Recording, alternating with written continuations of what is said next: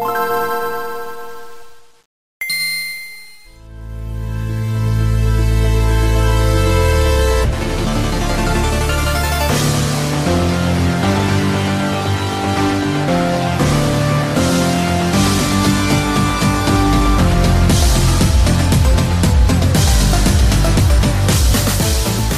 Recomeça em altíssima velocidade mais um Fliperama de Boteco. Eu sou o Guilherme, vindo da nave de Caxias do Sul. E junto comigo, vindo diretamente da nave alemã, ele, o contra-regra. né? Eu sei que tá errado, mas eu inventei agora o cargo do piloto DJ Outro Renato. Muito bem, olha só, eu, eu vou pro céu agora, porque depois de jogar esse jogo aí é muita punição, cara. Tá louco. É verdade, ele que dá o nome ao jogo, Renato Type, vindo diretamente de. Tô pra te falar que o ar-condicionado da nave não tá dando conta, não, velho. Tô Olha sozinho aqui. veja igual os. Top Gunners. Agora, daqui a pouco vocês vão entender porque que essa abertura tá toda maluca. Vindo diretamente do mundo dos porteiros, ele que é o cara que detém a bengala portarística, nosso querido amigo Éder, o porteiro original. Depois, se tiver uma oportunidade, tem que contar um caos de porteira. Ai, meu Deus. Ela que importa? Manda bala já, vai. Pera, pera, deixa eu finalizar a abertura. E ela que chegou ao level 99 das pautas. Um mês trabalhando numa pauta e ontem de noite alcançou o araia chique das pautas das escrituras, vindo diretamente da Terra, do outro em quarto, ou melhor, do universo do outro quarto. Lily, a detentora do poder das pautas. Eu vou ter que até pedir desculpa, porque talvez vocês vão escutar demais minha voz hoje. Olha só, veja você, que, que coisa não, todavia, entretanto, para perante após. Então vamos lá, Éder, qual é o caso do porteiro? Tu tava trabalhando como porteirístico e aí. Então, foi ano passado, mais ou menos nessa mesma época, que tava com calorzão, daí quando tá calor por aqui, tá cheio de cigarro. Sabe aquele bicho que não serve pra nação, serve pra ficar fazendo barulho, né? Eu conheço essa história, hein? Daí é, eu contei pro, pro Renato quando ele tava voltando de São Paulo naquela broderagem, eu contei com ele. Ui! Daí tava lá, eu desci pra jantar meia-noite, né? De repente fica o parceiro chamando, ô, ô Edão. Eu falei, o que que é? Tem como você vir aqui na portaria? Tem uma coisa aqui que eu não consigo resolver. Daí, mas por quê? Ah, vem aqui, por favor. Daí eu subi lá, não parei de comer, subi lá na portaria, na guarita. Daí o que que foi? Ah, é que a, que a moradora lá, lá, posso falar o nome dela, Vou colocar o nome fictício. Evelyn. Olha, Viper. É, a Victoria Pfeiffer. Isso. Ela reclamou que entrou uma cigarra na casa dela, ela quer que tira. E essa Victoria Viper é uma. um- tipo. Trabalhadora da noite? Uma belezura. Uma lindeza, tipo, corpão assim, nada exagerado nem pequeno, tudo perfeitinho. Mas é Ela- uma senhora aí já de, de uma certa Não, idade, não, bonitona, tem uma seus jovem, uma... 25, 26 mais ou menos. Peraí, Olha Éder, Éder, vou te Oi. ensinar uma expressão que eu aprendi há muito tempo atrás. Que dizia assim: quando a pessoa é muito nova, tu não quer ofender, nem usar termos muito rústicos, tu diz, é uma franguinha What? Olha aí. Ah, sim, realmente. É, não vai ofender ninguém, né? Não ofende ninguém, né? Puta que pariu. Calma, calma, tu não tá chamando de gostosa, tu não tá chamando de potranca, de qualquer coisa. É uma expressão, por quê? Porque é um, Franguinho é um franguinho Nossa. pequenininho assado, é um termo muito técnico, os ricos adoram comer um franguinho primocanto. Então a gente diz assim, aí é um franguinho primocanto. Eu entendi que ela treme o canto. Não, franguinho a primocanto. É, É, um franguinho pequenininho. novo, né? Porque É, o primo assado. canta porque ele é, né? É pra dizer que ele é novo, que, no- que tu Isso. matou no primeiro, a primeira vez que cantou ali. É primo canto, é, diga, guarda, continue, história. Então, daí eu falei, nossa, mas por que que você não vai lá? Ah, que eu também tenho medo de cigarro. Ah, Ai, ai, Ele ai. tava te dando, né? Daí eu olhei assim a foto dela e falei, nossa, tomara Ah, que tirar a cigarra seja um código pra sexo aqui, meu Deus. O Edão já tava vendo que os vai lambendo com a testa, né? Daí eu peguei meu radinho, tudo, se preparei, desci lá, bati na porta dela, a moça abre a porta só de baby doll. Não. Ele aí tá trás e virando fechando o banco, fanfic né? Eita, esse é aquele Eurogame lá, os casos das casadas do condomínio. Como é que é o. É o, o ai meu Deus, os, Os- encanadores não usam gravata. né? Os bombeiros lá, o plumbers. Mas infelizmente cheguei lá e era uma cigarra mesmo que tá na casa dela. O Éder saiu de lá cabeça baixa, tocou a música do Chave, né? Aí ele deu aquela paradinha assim, pegou aquele sprayzinho, jogou na boca, assim, Um house, né? Colocou dois house preto na boca antes de descer. deu uma ajustadinha na calça, deu aquela fintada assim, ah, meu bundinha tá legal, então vambora. O Éder disse, é hoje, é hoje. Tocou a música da Ludmilla, é hoje, é hoje. Aí Mas- saiu, É, triste, cabisbaixo, chutando a pedra pelo caminho. é, tocando a música do Chaves, a música do Hulk, as duas ao mesmo tempo fazendo uma chape, né? Muito bom, boa história, Éder. Bah, temos que criar uma piada sobre essa história e matar cigarro agora. Porque Eu tem o acho. Paulo Guedes, né? O Paulo Guedes, tem. Qual que era a outra? O relógio de. Relógio. Remédio de glaucoma. Temos que achar mais expressões pra isso, né? Dá um Agora, cigarra. interessante que é função de porteiro e tirar inseto da casa dos moradores, né, cara? É só Não, que eu falta. falei pra ela, mas eu não posso entrar na casa de morador. Ele falou, mas eu tô pedindo pra você que você tem que entrar lá, que eu não tenho medo de cigarro. Eu falei, ah, tá bom então. Ai, ai, ai. Éder, Olha se tu aí. fosse ma- mais. É que tu é um cara de coração bom, né? Se tu fosse um cara mais da criminalidade, já chega. É, é, dona moradora, dona Victoria Por favor, me espere só de brinco que irei matar a sua cigarra. Aí chega lá, é uma véia toda carcomida. toda pelancuda, O- fumando um cigarro. o- Éder vai começar agora a juntar a cigarra pra jogar pra dentro da casa da. E o pior é que, a- que a casa do- dela é no sétimo andar, esse gato tava no sétimo andar. né? Ah, mas Éder, tu tem força nesse braço, né? Vai começar a surgir laranja, Boa, boa, cigarra, bichinho. sapo. Eu, eu achei que o, o parceiro do Éder lá, a mulher ia ligar e dizer: Ah, tem uma cigarra aqui no apartamento. Ele vai dizer: Não fui eu que deixei ela subir. Eu aqui na portaria não passou. Eu não quero saber disso aí, não. Não, não me responsabilizo por essa bronca, não. Coitada, a mulher vai começar a matar sapo, leão, tigre, vai aparecer direto no apartamento dela com essas coisas ali, né? Então vamos lá, gurizada. Roda a vinheta.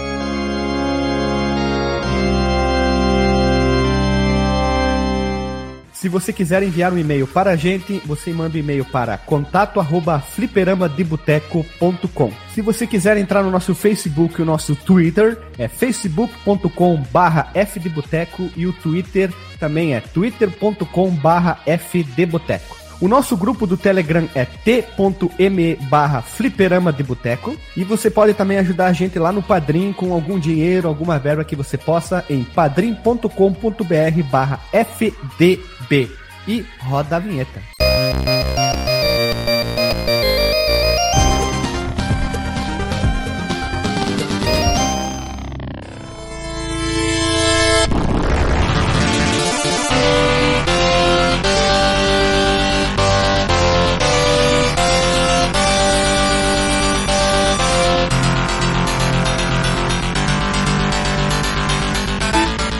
Voltamos à vinheta, meu povo amado, povo querido. Estamos aqui reunidos para gravar essa pauta imensa, gigante, com muita informação. Deu trabalho, mas vai ser um episódio épico. E posso dizer que talvez seja um dos mais técnicos nosso e mais completo sobre R-Type, ou como poucos sabem, poucos devem saber, o nome do jogo original se chama Renato Type, que é um jogo de arcade de navinha de rolagem horizontal, desenvolvido e publicado pela Iron Maiden no Japão em 1987. Eu o jogo, fazer uma correçãozinha, porque abra- abrasileirado seria tipo Renato. tipo Renato, o tipo Renato. tipo, já tá- lembra que a gente fazia no início? Ah, só tem eu do início, do time do início, tipo Dota. Então é o tipo Renato. Isso. Tipo Dota. Então, o jogo foi distribuído pela Nintendo na América do Norte e pela Electronic Coin na Europa, ou Electrocoin na Europa. O nome do game é derivado da palavra Renato e faz alusão às armas da nave que são assemelham a raios. Brincadeira, a raio, tá? A palavra vem de raio, não vem de Renato. Mas o Renato é um raio, né? O, o Renato Marquinho. Tchau. Ele foi um sucesso comercial e aclamado por sua jogabilidade e gráficos, porém criticado por sua dificuldade elevada. Mentira, é fácil. difícil? Fácil. Isso fez com que fossem lançadas sequências, portes, remakes, filmes pornôs da sua nave. Temos. Olha ali, quem fez o subiu? Eu? Vamos lá. Temos portes para Amiga, Ami- Amstrad CPC, Android, Atari ST, celulares, Commodore 64, Game Boy, iOS, MSX, PC Engine, dividido em duas partes, Master Engine. System. Hã? PC Engine. É PC, PC Muito boa Engine. correção, hein? É, muito obrigado. Muito, ó, muito obrigado, ó. Master System, Sharp X68000, Super Nintendo, GSX Spectrum, PC One, PSP, Virtual Console. Ele teve o lançamento em datas não específicas, apenas a do Japão que a gente tem, que é 25 de março de 88. Que Veja pena que não você. foi Eu lançado acho em Augusto, né? Hã? Que pena que não foi lançado no mês de Augusto. É, mês de Augusto. Vamos lá, mês de Augusto. Isso. Ah, Vamos lá. eu quero uma camiseta aí. É, o jogo, ele foi o. O último título de arcade distribuído pela Nintendo, agora começamos Veja Você. Um outro Veja Você que não tá na pauta é que a versão de PlayStation tem load, mas ro- roda a 60 FPS. Olha só que legal, que, que adianta, tem load. Prefiro 60. 30 FPS. FPS direto, né? É, é muito melhor, né? Ah, eu prefiro 120, P- 120 FPS, mas tem load a cada 2 segundos, mas tá rodando a 120 FPS. Vamos lá, o nerdão chato, né? O R-Type foi o primeiro jogo a rodar no sistema arcade M78 de 16 bits da Iron Maiden. 72, por favor. 72. A versão do Master System tem uma fase secreta, olha só, Viu, porque ela é. ô, ô, ô, Guilherme, Ah. você sabe que outro jogo roda nessa placa? Não sei, cara, não consigo lembrar. Ninja Spirit. Ah, olha ali, Ninja Pirates, é alto, alto jogo, hein? Temos, liga no porte, hein? Liga no porte, jogão, hein? Temos que ter um outro jogo de Spirit, da franquia Spirit, né? Temos que ter mais jogos da franquia Spirit ali. O R-Type também foi lançado em 2009 para o Xbox Live Arcade sob o nome de R-Type Dimension, desenvolvido pela Tozai. É uma versão 3D completa dos dois primeiros jogos, apresentando um total de 14 níveis com gráficos polifonais de alta resolução que imitam quase que perfeitamente o estilo de sprites originais do arcade. Nessa versão é possível alterar entre 3D e 2D e vice-versa e simultaneamente trocando entre eles dois instantaneamente em tempo real. E também a gente jogou no Play 3, eu e a Lily. É claro que a gente nunca terminou essa versão. Também, né? Puta que pariu, né? Ninguém, ninguém nunca terminou esse jogo, Guilherme. Isso aí é. Ah, não, que não Isso seja asiático, né? Que não seja asiático, né? Ah, É bait. não, o cara, o cara que terminou isso aí é sétimo sentido, né? Só, só pode. É isso aí. Aliás, até tem mais uma parte da história de de desenvolvimento bem legal falando sobre isso, mas Vamos deixarei lá. para depois. Olha só, eu fui procurar ontem vários manuais e várias versões que foram sair do primeiro jogo, tá? Sempre foquei nisso. E nisso me deparei com o manual brasileiro da Tectoy, ah, ainda bem. Ele fez uma tradução dos outros, então isso tem no da Tectoy, o do Master americano, tem a do. Deixa eu ver aqui que eu tenho que ler aqui. ai, ai, ai, qual que é? Do Game Boy, acho que é, do PC Engine, do Sharp X68000. E se eu não me engano, tinha mais um outro que eu vi também. Esses dados da nave. Tem um desenho lateral da nave que diz que ela anda a 208 km por segundo. O Caralho. peso, é, o peso é 31 toneladas. Ela tem 10,8 metros de largura por 16,5 de comprimento e uma altura de 5,1 metros.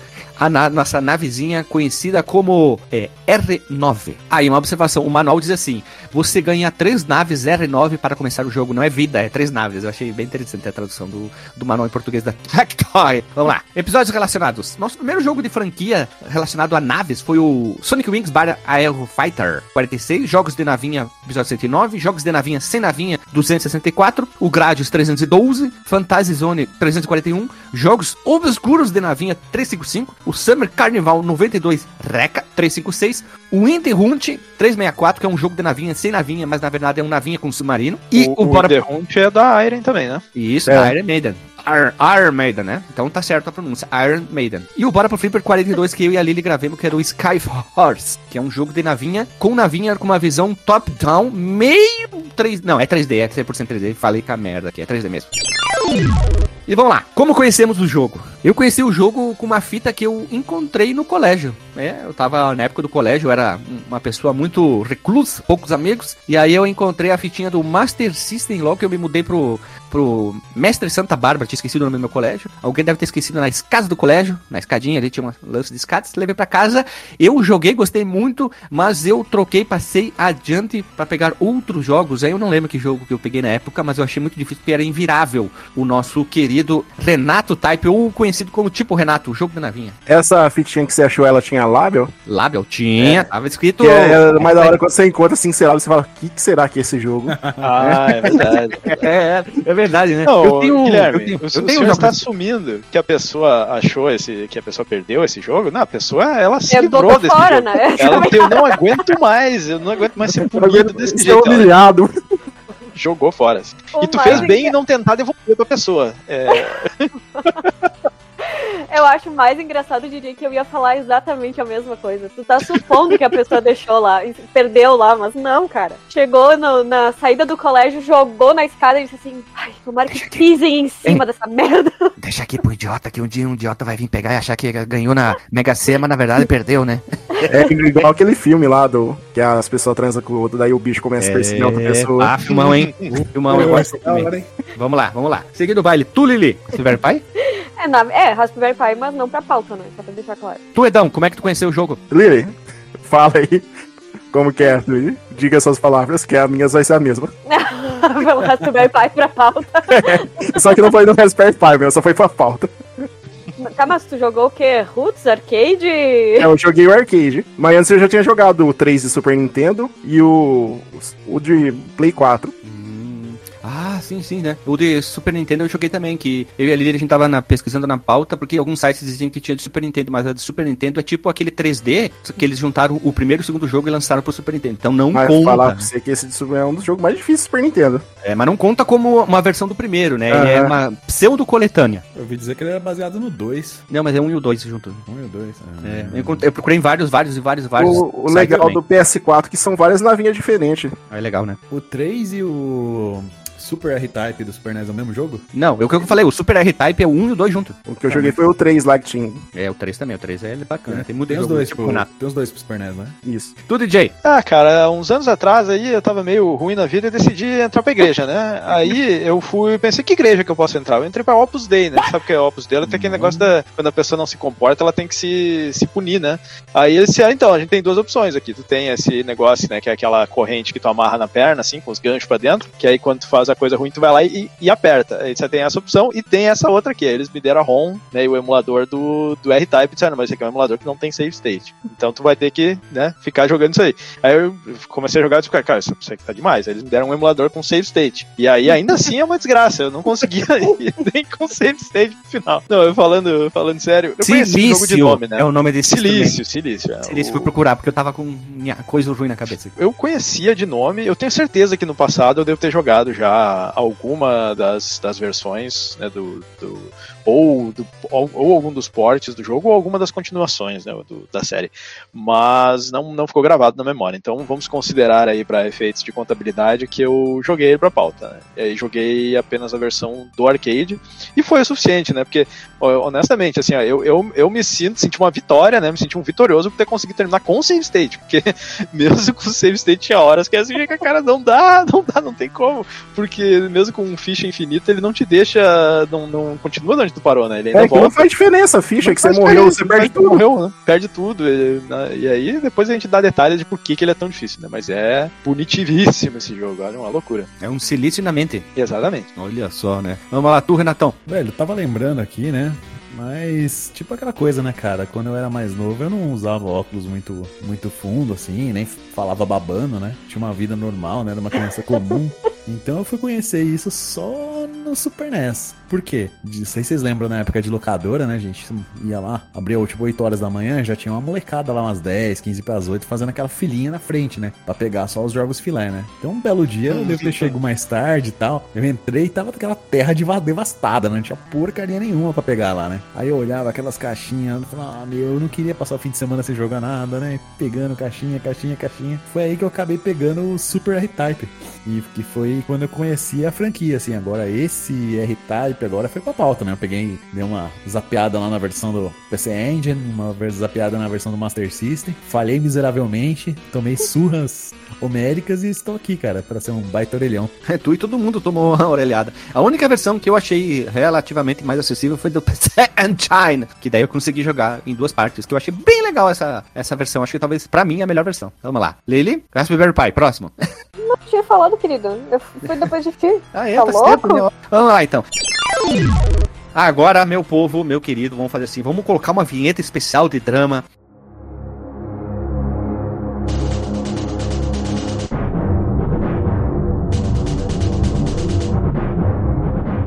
De introdução de filme. E vamos começar. A história desse jogo. Eu vou só pegar aqui no- na pauta. Nós temos 27 páginas nessa pauta. Tu deve pensar assim: ah, tem história jogo tem, meu, meu considerado. Todo jogo. É, Eu vou dar uma cutucada num podcast aí que começa com um grande aí dos jogos. Que às vezes fala muita asneira. Eu parei de ouvir por muito tempo por causa disso. Eles acabavam se passando muita informação errada. E a gente tem como um propósito de pessoa humana, figura podcast, de trazer essa informação. E aí ali ele fez um trabalho hercúleo que vem de Hércules, e agora nós temos que adaptar para Remínico de He-Man.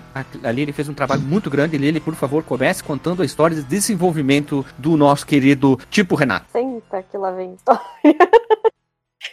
Eu sugiro sentarem mesmo. Ah, eu vou começar antes falando o nome da, da equipe, porque tem uns carinhos com os nomes muito parecidos aqui, que vai confundir um pouco a galera. Mas quem eh, desenvolveu o jogo mesmo pra versão de arcade, né? Porque temos aqui a nossa história de desenvolvimento está dividida entre arcade, PC Engine, Commodore 64 e ZX Spectrum. Então vai ser longo o negócio. Mas da versão de arcade, quem foi o líder, o líder do projeto foi o Kim, Kim ou Kain, ou sei lá como é, porque eu nem sei a nacionalidade da criatura. Deve ser japonês, né? Supostamente é pele amarela, né? Esses nomes aqui estão com cara de pseudônimo, né? Uns nomezinhos pequenininhos aí, parece os, os nomes que a galera botava no- nos créditos, assim. O Fujiro. Bem provável. O designer foi o Abiko, o programador foi o Akio, outro programador foi o Sam e outro programador Misashin. Se eu pronunciei errado, peço desculpas, mas é. é isso aí. Enfim, o desenvolvimento da R-Type começou com eles desenvolvendo esse hardware de 16 bits, o M72, que a gente falou lá no início. E eles O precisavam. M72, é isso? Oi? O M72, né? Isso. Ah, show de bola. E eles precisavam de um jogo que explorasse as capacidades desse hardware. Além disso, o programador, o Akio, era um jogador hardcore de Gradius e eles pensavam que podiam fazer. O que, que poderia fazer, na verdade, de diferente em um jogo de navinha de rolagem horizontal? Corrigindo, mais difícil e forjado no ódio, né? Uhum. Tipo assim, ah, o nosso programador, ele tá com tempo livre e cansado de virar os jogos com muita facilidade. Como a gente pode fazer algo E ele mais tem difícil? um ódio no coração muito grande. Exato. Foi então que eles queriam que dois jogadores pudessem jogar de forma simultânea e eles pensaram na possibilidade do jogador ligar a força ao invés da própria nave. É uma coisa, uma mistura de Star Wars aí. Luke, acredite na força. Aí essa ideia, vou ter que falar brevemente que eu li essa parte depois que eu almocei. Eu vou te dizer que me deu um nó na tripa. Porque a ideia veio do besouro rola bosta. Sim, literalmente. Cadê o Dr. Max Mello aqui, né? Falar o nome científico do Aqui. Rolarius Vamos, bostriais. é, vamos pra Wikipedia aqui. O é, filo artropoda, classe insecta, ordem Coleoptera, família dos Carabaidé, subfamília do mesma coisa, gênero Digi, Digimon. Isso, eu não consegui ler o nome. e o nome científico dele é Digitontonfagus gazela. Jesus. É, é, assim, ó, Digiton, né? Depois vem THO, então eu vou falar todo de novo. Então, Tofagos Gazela, isso aí, isso aí. Vou colar aqui no, no chat do nosso querido Discord, pra vocês também poderem ler. vulgo besouro rola bosta, né? Porque se vocês. A gente vai ter que até deixar o, o link no Porsche, assim, porque fica bem difícil, assim, vocês olharem o besouro e a navinha do R-Type e distinguir quem que é quem, né? São muito parecidos mesmo. Tanto que tá ali na pauta, né? Gente, besouro é aqui o da esquerda, né? R-Type é a navinha da direita. Fiquei confuso. Mas enfim, é, por que, que a inspiração é isso? É porque a navinha do R-Type tem a força que tu consegue conectar da frente e atrás, né? E o besouro ele enrola literalmente a, bosta e fica bolinha parecida com a força. Enfim, um veja você é que de acordo com os, o Sum, fazer com que a força evitasse sozinha os muros e os obstáculos foi algo bem difícil de programar. Algumas mudanças precisaram ocorrer ao longo do desenvolvimento por conta de dificuldades realmente dessa parte de programação. A força inicialmente era para ser posicionada em quatro direções: na frente e atrás, como eu falei, em cima e embaixo. Só que eles não Tem conseguiram. Baixa e puxa e vai. Vamos só explicar um pouco o que é a força, porque se o pessoal não jogou, fica meio É, complicado. no, né? no cânone do Star Wars, é aquele poder dos midichlorians. Mitocôndrias. ah, é. Mitocôndrias é Jesus. mitocôndrias, os midichlorian, midichlorian, midichlorian. É, Os metacarpianos aí. Mas o. no jogo, como é que funciona, né? Tem os power-ups ali quando tu pega um, mata um robozinho, sei lá, tem uma parada. Vem uma bolinha que fica voando na tela, e aí ela pode ou ficar ali voando solta e atirando nos inimigos, ou pode pegar ela, e aí ela vai, vai ser colocada na frente da nave ou atrás da nave. Ela evita tiros, alguns, não todos, né? Ela bloqueia os tiros, serve como escudo. E ela também, ela bate nos inimigos, ela. Acho que os power-ups, se eu não me engano, eles só, só usa os power-ups, que nem aqueles raios, as armas e tudo, se tu tiver com ela conectada, né? Senão ela fica solta, e aí de repente, do- acho que depende do power-up, ela fica atirando em várias direções e coisa assim, né? E depois que tu pega ela, tu pode atirar ela pra frente e pegar ela de volta, ou atirar ela pra trás e pegar ela de volta. É, então, Deus. quando a navinha aco- acopla a força, ela pode dizer: Eu tenho a força. Pode ser? Eles iam botar a animação do He-Man ali, mas faltou verba, né? Ou eles podiam também botar a música da Trem da Alegria. Eu tenho a força, sou invencível também. Também, Só também. quem é podia. velho vai entender essa música. Eu costumo confundir essa música com juntos, eles formam o poderoso Megazord. Também. Juntos eles formam um poderoso Megazord. Power, power, Power Rangers tem a força. É verdade, os Power Rangers têm a força. Puta que pariu. São E o Luke também. E o Luke também, né? O Luke tem, o Darth É, foi que Vader. a força, né? Uhum. Foi que a força tá aí. Continuando. Os power-ups mudaram quase que completamente, mas eles não mencionam exatamente todas as ideias que eles tinham antes. Eles na entrevista só comentam isso. A arma era pra ser uma clássica dos STGs, Joguinho bom do Super Nintendo, hein? com o tiro em três direções, mas eles optaram pelo laser pra poder se diferenciar do gráfico. Também era pra ter uma arma tipo Jibikiami. Se o Marcos Mello tivesse aqui, ele ia dizer a origem do termo Jibikiami. Aqui, ó. Jibikiani, literalmente, é arrastar a rede pelo chão é uma técnica tradicional de pesca japonesa. Os pescadores lançam uma rede em um barco no mar a partir da, de uma praia e a rede é então arrastada de volta para a praia. Olha só. Ia ser um, um tiro um tirambão, assim, grande, em formato de, de arco, assim. Tipo Não, uma... esse tiro é aquele famoso que jogos de nave que o tiro cai e vai se arrastando pelo chão. Acho que o Gradius tem, o Darius tem, outros jo- jogos de naves tem também. é É aquele- Mas tem que ele um- vai pra- uma arma desse tipo no jogo aqui, né? Um especial ali. Um... É, não é todo jogo que tem essa premissa, que vai pro chão e acerta, né? Mas é legal, é boa essa aí pra pegar aqueles inimigos terrestres, né? Eu já tinha pensado que seria uma arma que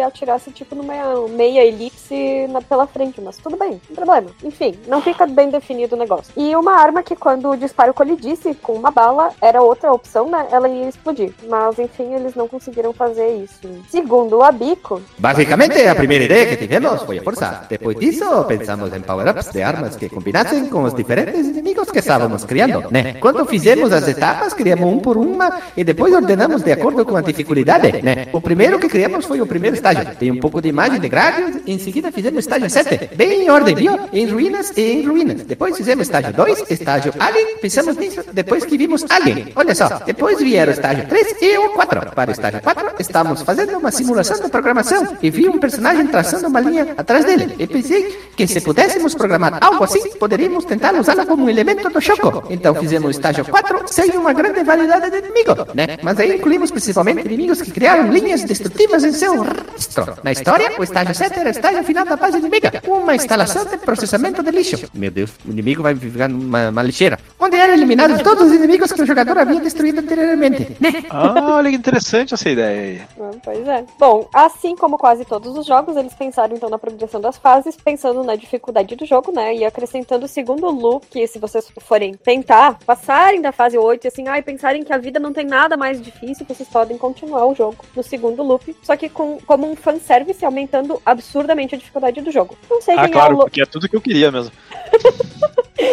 Ai, meu Deus, cara, se vocês acham que a vida de vocês é difícil, difícil, Vai jogar R-Type. R-Type. É, e tentem chegar no segundo loop. Embora o jogo foi projetado pela Iron, o R-Type foi na verdade distribuído nos fliperamas americanos pela Nintendo, só que ele nunca chegou ao Nintendinho. Em vez disso, o porte para 8 bits foi lançado pro Master System, provavelmente porque era mais poderoso no departamento gráfico. Foi trazido para o sistema através da Compile. Eu acho até que a gente já gravou jogos. Compile? É. Sim, todo jogo é compilado. Ah, Olha, segundo o que eu tô vendo aqui, tem um dos jogos mais famosos é o Puyo Puyo. A Leste é um pá, baita jogo de navinha, hein? Navíncula. É, tem isso aí, ó. Que eu tô vendo aqui, Load Runner. Load Runner, o que, que é Load Runner mesmo? Olha só. O Shop O Flitter. Ah, Runner é aquele do Bomberman fica correndo atrás de você no Nintendinho. É, o jogo dos Hum, Ghostbusters, é, do Aleste, que é um jogo de navinha muito legal. Ou se eu não me engano, se é, né? Acho que é assim, é, né? É R-Type também, tá? Aparece aqui. O jogo do Godzilla, Blazing Lasers. Tem muito jogo aqui, é bem é difícil de falar. Talvez eu descubra depois aqui. Bom, e a escolha de ser através dela, provavelmente porque ela tinha um relacionamento de trabalho bem próximo com a SEGA. Isso aí é verdade. Tem muito jogo da SEGA e coisas de patrocinamento ali. Parem as máquinas. Che- Olha quem chegou aí. Temos um novo desafiante no podcast. Meu Deus! É, eu tô vivo ainda. A sala tá cheia! Dr. Marcos Mello agora vai, vai controlar o fluxo aí. Vai dizer, vamos, vamos, vamos. vamos. Veja É, Daqui a Dr. pouco entra o Alexandre e o, e o Alisson também. Aí só vai faltar o Felipe Massa, né? É. É, ele tá lá, ele tá lá na, na, na coisa na Suíça, no processo pra ganhar o título dele, não vai ter Felipe Massa hoje. Bom, sobre a versão do Master System que a gente tinha falado lá no início, que tinha um nível secreto exclusivo dessa versão, na quarta fase, na parte da tela, onde é preenchida com alguns pontos verdes, tem uma abertura no teto na parte superior. Daí tem que voar por aquela abertura e voltar pra trás, e daí entra no nível secreto. Bem fácil, Olha só. né? Isto é a história de desenvolvimento da versão de arcade. Enquanto isso, a versão do PC Engine, né, foi desenvolvida pela Edson Não, não, não, não, não, não, Soft. não, não, não. Errado, pronúncia. Foi? Engine? PC. PC Engine, isso aí. Sem Engine. Quem é que me xingou? Foi o que eu e o Renato entrevistamos no PC Engine? Foi. Não, quem, quem, quem, é que era o convidado? Ah, o cara do, do MSX lá. O... É, Foi o Konamai. Isso. ah, foi do Conan. do, do ER Kung Fu lá. É, o Konamai fui eu que inventei em algum jogo. Eu tô tentando descobrir qual episódio que eu criei essa história do Konamai, eu não consigo lembrar mais. O bicho ficou ressabiado, velho. Aonde eu fui me meter, ele tava pensando. Não, e depois ainda teve o mês Augusto, né? Ah, então, continuando. Ela foi desenvolvida pela Edson Hudson Soft com o intuito de mostrar como conseguiam reproduzir fielmente um jogo de arcade. Uma equipe de quatro pessoas levaram cerca de cinco meses inteiros para poder desenvolver o jogo. Quando perceberam que não ia caber todo ele em U-Card, ou Hu-Card, para não abrir mão do visual, eles dividiram o jogo em duas partes na versão japonesa. A primeira parte Caceta. Não, ótimo, né? A primeira parte tinha apenas as quatro primeiras fases, que pra mim já bastava, não precisava. Era o Eu que eu ia conseguir. Ei, ei, a Lili tava gravando, acho que era outra vez que eu tava gripado, e eu joguei a parte 1. E eu assim, ué, eu não lembrava disso. Cadê? né? Só quatro Ué? fases. Como assim? Poxa, se eu tivesse jogado a versão do PC Engine, eu ia ter zerado. Ah, não, porque assim, ela é mais, mais leve que a versão da arcade. Eu pensei, ué, o que que tá acontecendo? Não, e tem save state, né, meu filho? Ah, não, sim, né? Mas eu não tava entendendo isso. Ué, mas que jogo merda, tão curto. Aí eu, ah, sim, ele é dividido em parte 2. Aí eu saí, aí eu vi embaixo a home parte 2. Ah, Aí, moleque. olha, olha a safadeza. Uhum. A versão pro PC Engine com o CDzinho lá, ela chama R-Type Complete CD. Os caras são, Olha são aí. muito safados, cara. Pô, os caras tiveram pachorra de dividir o jogo em duas partes pra depois lançar a versão que os caras vão chamar de completa. Não, e daí é que nem, tipo, hoje em dia, né? Ai, a versão deluxe, a versão não sei o quê. Pô, ah, vai cagar. Pô, nós temos que inventar um nome pra esse tipo de coletânea, né? O completo é otário. Então, É, completo otário mesmo. Otário Collection. Otário, Otário. Collection. Isso aí, agora nós temos a nossa própria versão da Otário Collection, né? É, então, quando terminava as quatro fases, no final, eles forneciam, então, uma senha pra pessoa inserir no início do segundo Rucard e ter o status mantido, né? Porque Sim. seria uma puta falta de sacanagem tu ter conseguido um monte de power-up, que eu acho bem difícil, sem save state, mas enfim. E aí depois tu tem que começar o jogo com uma navezinha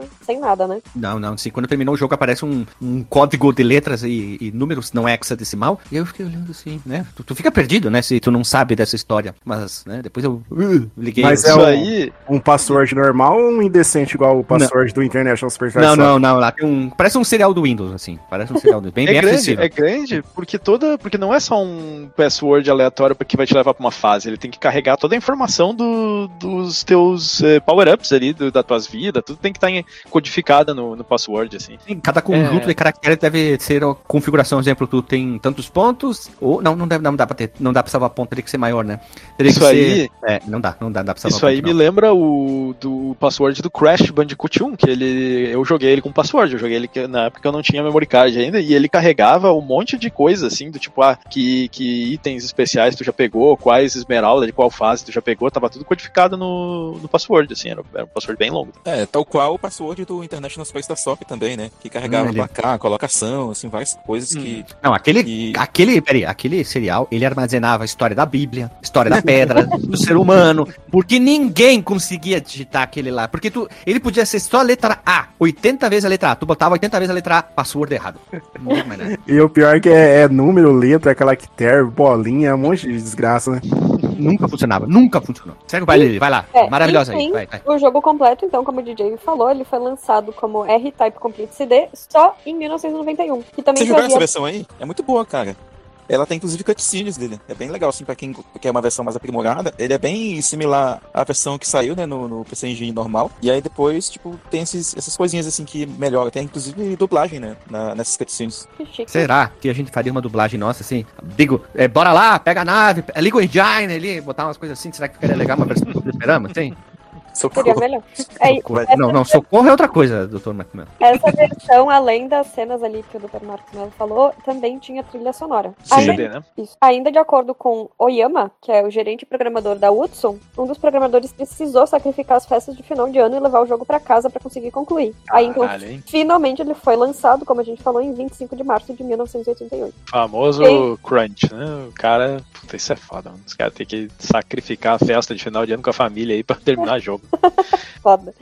E um dos Vejas Você aqui é que o jogo também foi lançado em duas partes pro Game Boy, mas o Beats Studios, Studio fez ambos os gráficos e colocou em um cartucho do Game Boy Color chamado R-Type DX, também a versão quase otário, né? Nele que também tinha versão do Game Boy normal inclusa também. Um porém aí sobre a versão da PC Engine é que tu não enxerga a tela inteira na, na vertical, né? Ele tem rolagem vertical, assim, que eles, eu acho que eles optaram por usar os meus gráficos do, do arcade, ou o mais parecido possível, e acho que a resolução vertical do arcade não cabia, então eles resolveram implementar uma rolagem ali pra mostrar tudo. É, acho que o Grades faz uma coisa parecida também em relação à, à versão PC Engine. Não sabia. Quer dizer, eu acho que eu não me, não, tipo, reparei nisso quando. Eu até tentei jogar a versão do PC Engine, mas não reparei mesmo. A versão de Commodore 64, então, o R-Type foi portado também para outros computadores domésticos, né? Como o MSX, Spectrum, Amstrad, me- uh, Commodore 64, Amiga, Atari ST e Sharp X68000, como o GZ já falou lá no início do podcast. Mas, inicialmente, a versão do Commodore começou com Dave Jolliffe e Jim, da Catalyst Studios. Mas isso a gente vai ver bem mais detalhado na- quando formos falar da versão do ZX Spectrum. Mas quando o colega deles, Bob, entregou a versão do ZX Spectrum, e por conta de alguns outros problemas que comentaremos em breve, que a versão do Commodore estava enfrentando, essa versão foi simplesmente cancelada. Só que ninguém sabe exatamente por que a subsidiária Electric Dream Software, da Activision, escolhe- escolheu justamente o Manfred Friends da Rainbow Arts para fazer o port. E ele, esse port foi feito em seis semanas. Por que, que eu digo por que ninguém sabe por que, que foi eles os, os escolhidos para poder fazer esse port? Porque a Rainbow Arts tinha sido processada, estava sendo processada pela Big N, pelo jogo chamado The Great Giana Sisters. Isso porque ele era muito parecido com o Super Mario Bros. E durante o desenvolvimento do R-Type, eles também foram obri- obrigados pela Activision a retirar o jogo Katakis das prateleiras europeias sob ameaça de processo, porque ele era muito parecido com R-Type. E aí, do nada, a Activision decide chamar o pessoal que, tá- que fez quase um clone, e se vocês forem ver, Uhum. As imagens. Ah, as imagens não mentem, né?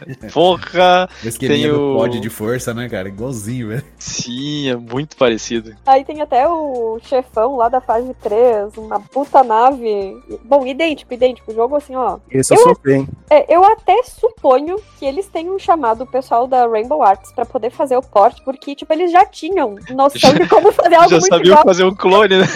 Já tava pronto já, era só dar, dar aquela polida. Só muda o nome, hein? Os sprites, etc e tal, e tá tudo certo. A programação já tava lá. Suponho eu que tenha sido por causa disso, viu? Mas é só, como diz, tretas aqui.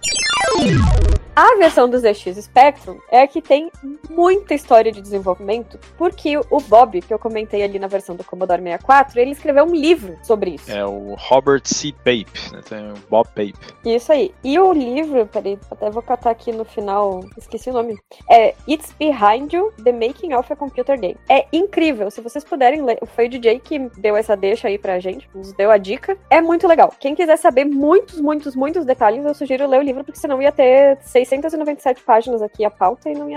É, Não ia dar pra colocar. veja só, eu descobri esse livro quando a gente tava pra gravar o, é, o, o episódio do Rampage, porque esse cara fez o port Uhum. pro ZX Spectrum também, e ele fala bastante desse port no início do livro, que foi o primeiro que ele fez profissionalmente antes do R-Type. Ele fala bastante desse aí também. Sim, e até ele até comenta que ele tentou utilizar algumas coisas do Rampage, né, mas realmente não tinha como. Mas enfim, em janeiro de 1988, a Catalyst tinha três conversões de arcade da Activision pra fazer: o Time Scanner, o R-Type e provavelmente, porque ele diz que não lembra tudo de cabeça, né, o Championship Spring. Uma vez que a Catalyst estava situada em uma região de pouco entretenimento no ramo dos videogames, uma viagem para Londres foi organizada para a equipe que faria esses portes para que eles pudessem ver os jogos em máquinas de arcade. A primeira impressão que o Bob Pape teve foi de que a R-Type seria impossível de portar para qualquer computador doméstico, tanto que ele menciona ter comentado com o programador do seu lado, Tenho pena do pobre coitado que tem que converter isso. coitado. Bob comenta que das três opções preferia ter ficado com a conversão do Time Scanner, mas ficou bem desapontado quando soube que ficaria com o porte do R-Type. Ele supõe que ele foi escolhido para poder fazer essa versão porque ele, mesmo o próprio Bob, não era o preferido da empresa. E o R-Type podia ter alguns erros porque se tratava de um jogo de uma empresa pouco conhecida, a Iron, enquanto o Time Scanner era da Sega e o Time Scanner precisava sair perfeito. É, ele, ele fala que o R-Type ele não teve muito marketing na época, né? Ele acabou fazendo muito sucesso, mas ele não, não teve muito marketing, então eles não acharam achava que ia fazer tanto sucesso. É, até isso vai, vai ficando depois, né? Essa história do marketing. Mas um Veja Você aqui é que o Bob conta que ele e o David Jolliffe, que era lá da versão do Commodore, foram negociar com o boss Wainwright para ganhar 3 mil libras pro, pelo jogo ao invés de 2.500, que era o comum deles ganharem. Até conseguiram, apesar de que o Wainwright falou que ele só ganharia 4.500 da Activision e que esses 500 a mais ia ter que sair do próprio bolso. Enfim, um draminha que o Wainwright fez, porque mais tarde eles descobriram que na verdade ele ganhava 7 mil por formato. Aí até vai ter umas tretas bem feias com esse com o boss deles aí mais tarde. Na época, a Electrocoin, que era a empresa que distribuiu o jogo no Reino Unido, não trabalhou muito na divulgação do R-Type, como o DJ falou, e por isso não tinha muita expectativa em ver ele em computadores domésticos. O jogo parecia ser só mais do mesmo. Então, de acordo com o Bob, o desenvolvimento do porte para o ZX Spectrum começou oficialmente em 28 de fevereiro de 1988. Ele até tentou pegar alguma coisa do Rampage, como eu tinha falado, mas ele não conseguiu aproveitar muita coisa. Outro veja você aqui é que quando eles foram para Londres jogar no arcade, ninguém da equipe tinha conseguido passar da primeira fase. Por que será? E por... até hoje eles não devem ter passado a primeira fase. E por isso estava difícil conseguir começar a fazer o porte. Mas para sorte dele, ele recebeu uma fita com uma filmagem de alguém jogando o jogo até o fim. Essa pessoa não se sabe quem é até hoje, procura-se inclusive em cartazes. Primeiro gameplay. Todo né? É, mas se eu não me engano, essa fita é, não era alguém jogando de verdade até o fim. O jogo ele tinha uma configuração lá, os famosos deep switches que o cara podia mexer no próprio arcade. Ele tinha um modo de invencibilidade. Uhum. Então a nave ela não interagia com nada, assim, né? Passava reto. E aí eles usaram isso para deixar o jogo rodando do início ao fim. E aí acho que quando chegava no chefe, eu não sei se, se aí o cara atirava no chefe, matava o chefe, alguma coisa. Mas aí ele podia ver o jogo do início ao fim como é que era. E como ele não atirava nos inimigos, ele podia também ver o padrão dos inimigos por inteiro do início ao fim na tela. É, e o próprio Bob usou isso pra poder, enquanto ele tava programando as fases, pra ver se tava tudo ok com elas, né? Ele usou esse padrão de invencibilidade. Pude ver que depois de ter escrito todas as rotinas alienígenas para os níveis 1 e 2, eu as reutilizaria para a maior parte dos outros níveis e tudo o que realmente precisava me preocupar depois disso era a grande nave do nível 3, o background do nível 4 e o estranho alienígena único que apareceu uma vez e nunca mais apareceu. É, ele tá falando de um, de um inimigo aqui. Ele diz ainda, ainda era uma tarefa difícil, mesmo sendo capaz de reciclar muitos padrões alienígenas, mas nesse estágio inicial, quando você está tentando entender quanto tempo tudo vai levar e quanto trabalho vai ter, eu pude ver que seria muito menos do que parecia inicialmente. E psicologicamente isso lhe dá um grande impulso, porque você muda seu pensamento de como diabos posso fazer tudo isso para eu sei que posso fazer tudo isso. Coach. Parece, né? O mindset. Mudou o mindset, tá tudo resolvido. Esse é o cara que tomou o café com óleo de coco. O Bob relata, então, que Mark Jones trabalhou no mapeamento dos níveis do jogo, sprites e tudo que envolvia a parte gráfica. Ele seria o designer gráfico, né? Porém, antes ele fez. Esse Mark fez a versão de Atari ST, que segundo eles fez com. eh, fazer isso primeiro e depois trabalhar as cores para poder portar pro Spectrum fez com que o jogo parecesse muito mais fiel do que se ele tivesse iniciado pela versão do ZX Spectrum. É, lembrando que o ZX ele é super limitado no gráfico. né? Você vai ver assim que é, ele tem aquela coisa das cores, assim, que praticamente cada sprite pode ter só uma cor, ou, ou quando ele tá. nesse jogo ele não tem muito, é, vamos dizer assim, o, o sprite ele normalmente não tá em cima do background, que o background você tu encosta nele e a nave é destruída. Mas normalmente tu vai ver que vaza a cor do background pro sprite, porque é uma desgraça. Então fazer um jogo que parece bonito com aquelas cores no ZX é um desafio mesmo. É, tanto que agora a gente vai até complementar isso, porque quanto ao resto, o Bob ele pensou em fazer um fundo que rolava em pixel e os jogadores inimigos se moviam em caracteres. Ele se baseou no jogo Light Force, mas a sua vantagem é que ele não precisava fazer nenhuma máscara, porque os sprites não precisavam se mover sobre qualquer parte do fundo. Ou seja, o plano de fundo é só a parte preta do espaço vazio dos objetos. Então ele programava, tipo, ah, sei lá, cor preto, cor preto, para o fundo ser isso, né? Enquanto os cenários e as coisas sólidas, cuja nave pode colidir, são os, o, tipo, o primeiro plano. Ele fala que eu decidi mapear e armazenar os níveis do jogo como blocos de caracteres 4x4 em vez de caracteres individuais. Então, por exemplo, em vez de uma seção de 32 por 20 caracteres e um mapa ocupando 640 bytes, ele ocuparia apenas 40 bytes. É 32 por 4, é 32 sobre 4 vezes 20 sobre 4. Cada um desses bytes referente a um bloco composto por 16 caracteres, o que obviamente economiza uma enorme quantidade de memória. É, o que Ele- quer dizer aqui, né, é que ele, ele agrupa partes do cenário para quando ele for eh, descrever o cenário do armazenamento, que se não me engano era uma fita cassete, com, com em vez de dizer ah, aqui vai esse bloquinho, aqui vai esse bloquinho, é aqui vai esse grande bloco com 4x4 outros blocos, assim, que Uhum. aí é, economiza espaço desse jeito. É, ele fala no livro o tempo inteiro, assim, que a questão da memória era algo que preocupava bastante ele, né? Sim, sim. Ele tem uma parte super técnica ali que foi bem difícil, assim, eu não consegui entender tudo e uma hora assim, eu já tava só lendo pra ir adiante, porque tava, eu acabei me perdendo. assim. Eu também, E- eu comentando menos do que tu, né, DJ, posso dizer que eu passei bem batido por essa parte. É, ele, ele até diz, olha, se você não, não tem interesse assim pela parte técnica, já pula pro próximo capítulo que aqui vai ser mais é, profundo o negócio. Aham. E até depois ele dá uma intro na, na sequência. Eu li, mas acabei, tipo, lendo batido, sem me preocupar em entender muito. Ele até diz daí na sequência assim: ah, se você pulou a parte tal, eu basicamente falei sobre isso, isso, isso e aquilo. Uhum. Outro, veja você aqui, é que para auxiliar em muitas partes do jogo, o Bob utilizou uma tela de acetato com uma grade que ele colava na tela da TV para anotar o que ca- cada quadrado continha. Ele também comenta que deixava algumas dúvidas de lado por um tempo até chegar na parte que de fato ia precisar solucionar. Porque ele fala que muitos programadores se enchem de dúvidas e ficam patinando naquela parte, assim, ai, como é que eu vou resolver tal coisa? Como é que eu vou resolver tal coisa? E eles acabam tomando muito tempo de desenvolvimento para tentar solucionar, e aí eles não conseguem começar de fato alguma coisa e os jogos ficam incompletos ou até acabam sendo abandonados porque eles perdem muito tempo nisso. Uhum. Ah, Bob então passou quase dois meses e meio só para poder concluir a fase 1, só que ele sabia que concluindo ela seria bem mais fácil desenvolver as outras fases, já que a 1 é a fase que mais tem variedade de inimigos. E ele comenta isso, ele atribui essa, essa característica porque os jogos de arcade eles precisavam chamar as pessoas na primeira fase, né, para que elas assim, pudessem Sim. se interessar e que tivessem curiosidade em continuar, mas que muita gente nem ia continuar, nem ia Sabe- conseguir continuar. Sabe o, o meme do cavalo, aquele desenho do cavalo, que a primeira Opa. parte tá super bem desenhada, e depois mais ou menos, depois tá só uns palitinhos, assim. É, quem nunca, né? É, e, as versões de arcade, elas costumam ser mais assim mesmo, né? Então, tipo assim, se tu conseguiu passar da primeira fase, se considera um vitorioso, porque tu viu a maior parte do jogo na primeira fase. Ah, Pode dizer que tu concluiu o R-Type jogando a primeira fase. Nessa parte do desenvolvimento, o Carl, que já estava programando, programando a versão da Atari ST, convidou o Bob para se juntar a ele e ao David Jolliffe, da versão do Commodore 64. Ele aceitou o convite e ficou bem animado porque o Carl ali tinha um arcade com o R-Type e sempre que tivesse alguma dúvida ele podia ir jogar ao invés de ficar assistindo a fita que ele ganhou, né? Além disso, o Mark, que é o designer, ele morava perto, então eles poderiam conversar cara a cara. Com isso, Nossa, olha só, né? O, o cara que era o designer, que fazia os sprites, fazia os gráficos, morava em outra cidade, ele, eles ficavam se mandando, tipo, as coisas em fita cassete, assim, né? Tipo, ah, terminei aqui, manda pra lá. Aí o cara carrega aqui, aí ele testa. Aí se tiver que arrumar, o cara tem que ligar pro outro e descrever o que que aconteceu.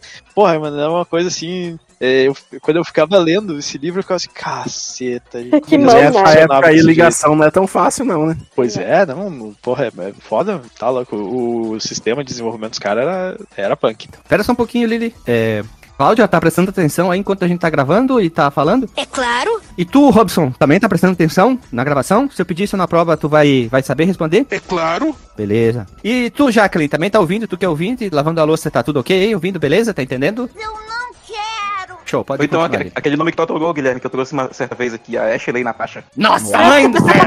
A primeira, a primeira, a primeira então. A primeira vai ser a Ashley e a Natasha, então, peraí. Só um pouquinho, Lili. Ashley e Natasha, prestando atenção. Mas que loucura. Outra coisa que eu tive enquanto tava lavando os pés ali, que eu tava tendo uma cagada bonita, aquela assim deu. O olho foi até os pés. É, barro. É louco, irmão. Bom, já que os nossos, os nossos amigos eles estão prestando atenção, né, no, que eu, no meu monólogo aqui, com isso, né, com essa história do Bob então ter se mudado de cidade, ele pode ver que o Carl ia programando cada vez mais rápido à medida que ele se fami- familiarizava com o Atari ST. Que o Atari ST era relativamente novo na época, né? Então, por outro lado, É. ele. Opa, desculpa. Ele, ele era uma máquina mais poderosa já, né? Porque ele era uma máquina de 16 bits, assim, né? Então, é, ele, ele tinha uma certa relação ali com o Amiga também. Apesar de que se tu olhar as, ah, os ports, tu vai ver que o do ST é bem mais travado que o do Amiga. Então acho Não que eles pode, fizeram hein? uma, uma magiazinha ali. Relação com a amiga não pode. Como assim? É uma amizade colorida. Se não for com amigo, vai ser com quem? Com os inimigos? Broderagem, broderagem. Olha, o Atari ST quer dizer 1632. Olha ali. Ou super tunado também, se você quer. Super tunado, super tunado. Super tunado. Prossiga, Lili. Por outro lado, ele viu que o Dave estava enfrentando alguns problemas, visto que o Commodore 64 só podia exibir 8 sprites de hardware por quadro, a menos que ele implementasse um multiplexador de sprite para reciclar esses sprites. Meu Deus. É, isso aí é punk. É punk porque é do tipo assim, é, tu usou os sprites ali, e aí tu tem que fazer, enquanto ele tá desenhando a tela, vamos dizer, tu usou os oito na primeira, primeiro quarto da tela, assim, vamos dizer. Normalmente é menos. Quando, ele- quando começar a desenhar o próximo, tu tem que reusar esses sprites. Isso tudo é muito rápido, então tu tem que acertar quando tá fazendo a programação um timing muito bom, assim, pra tu conseguir fazer essa multiplexação e gasta muito processador pra fazer isso. É, e aqui a gente já começa a ver então as tretas ali da versão do Commodore. Porque daí o Dave ele teve que reescrever isso e provar pra Activision que isso funcionaria. Ele já começa a dar uns Miguel aí. Caraca, ele teve que programar, mostrar que funciona e dizer aqui, ó, deixa pro pai. E mesmo assim, Aqui, ó. os caras. Batendo no braço, É, assim, aqui, né? né? Aqui, ó. Pá. Deixa pro pai. Outro veja você aqui é que todos os envolvidos nas conversões tinham um manual gigantesco da Iron com nomes, informações do jogo e afins. Só que eles nunca tiveram tempo de olhar para esse manual. Além disso, a Activision decidiu ajudar eles enviando um outro manual, só que em japonês. E a tradução Ah, desse manual Ajudou pra caramba, né? Ah, cara. Só que a tradução desse manual só ficou completa quando eles estavam prestes a lançar o game. Quando saiu o Type 4, já tava lá a tradução pronta. Cara, dá Ah. vontade de queimar o negócio, né? Bob relata que após essa experiência com R-Type, eles passaram a ter excelentes materiais da Iron. Tudo é aprendizado, né, gente? Como essa história da versão ali do Commodore tá incomodando a Activision, eles decidiram então que as equipes dos portos Commodore incomodando foi da hora. em Commodore.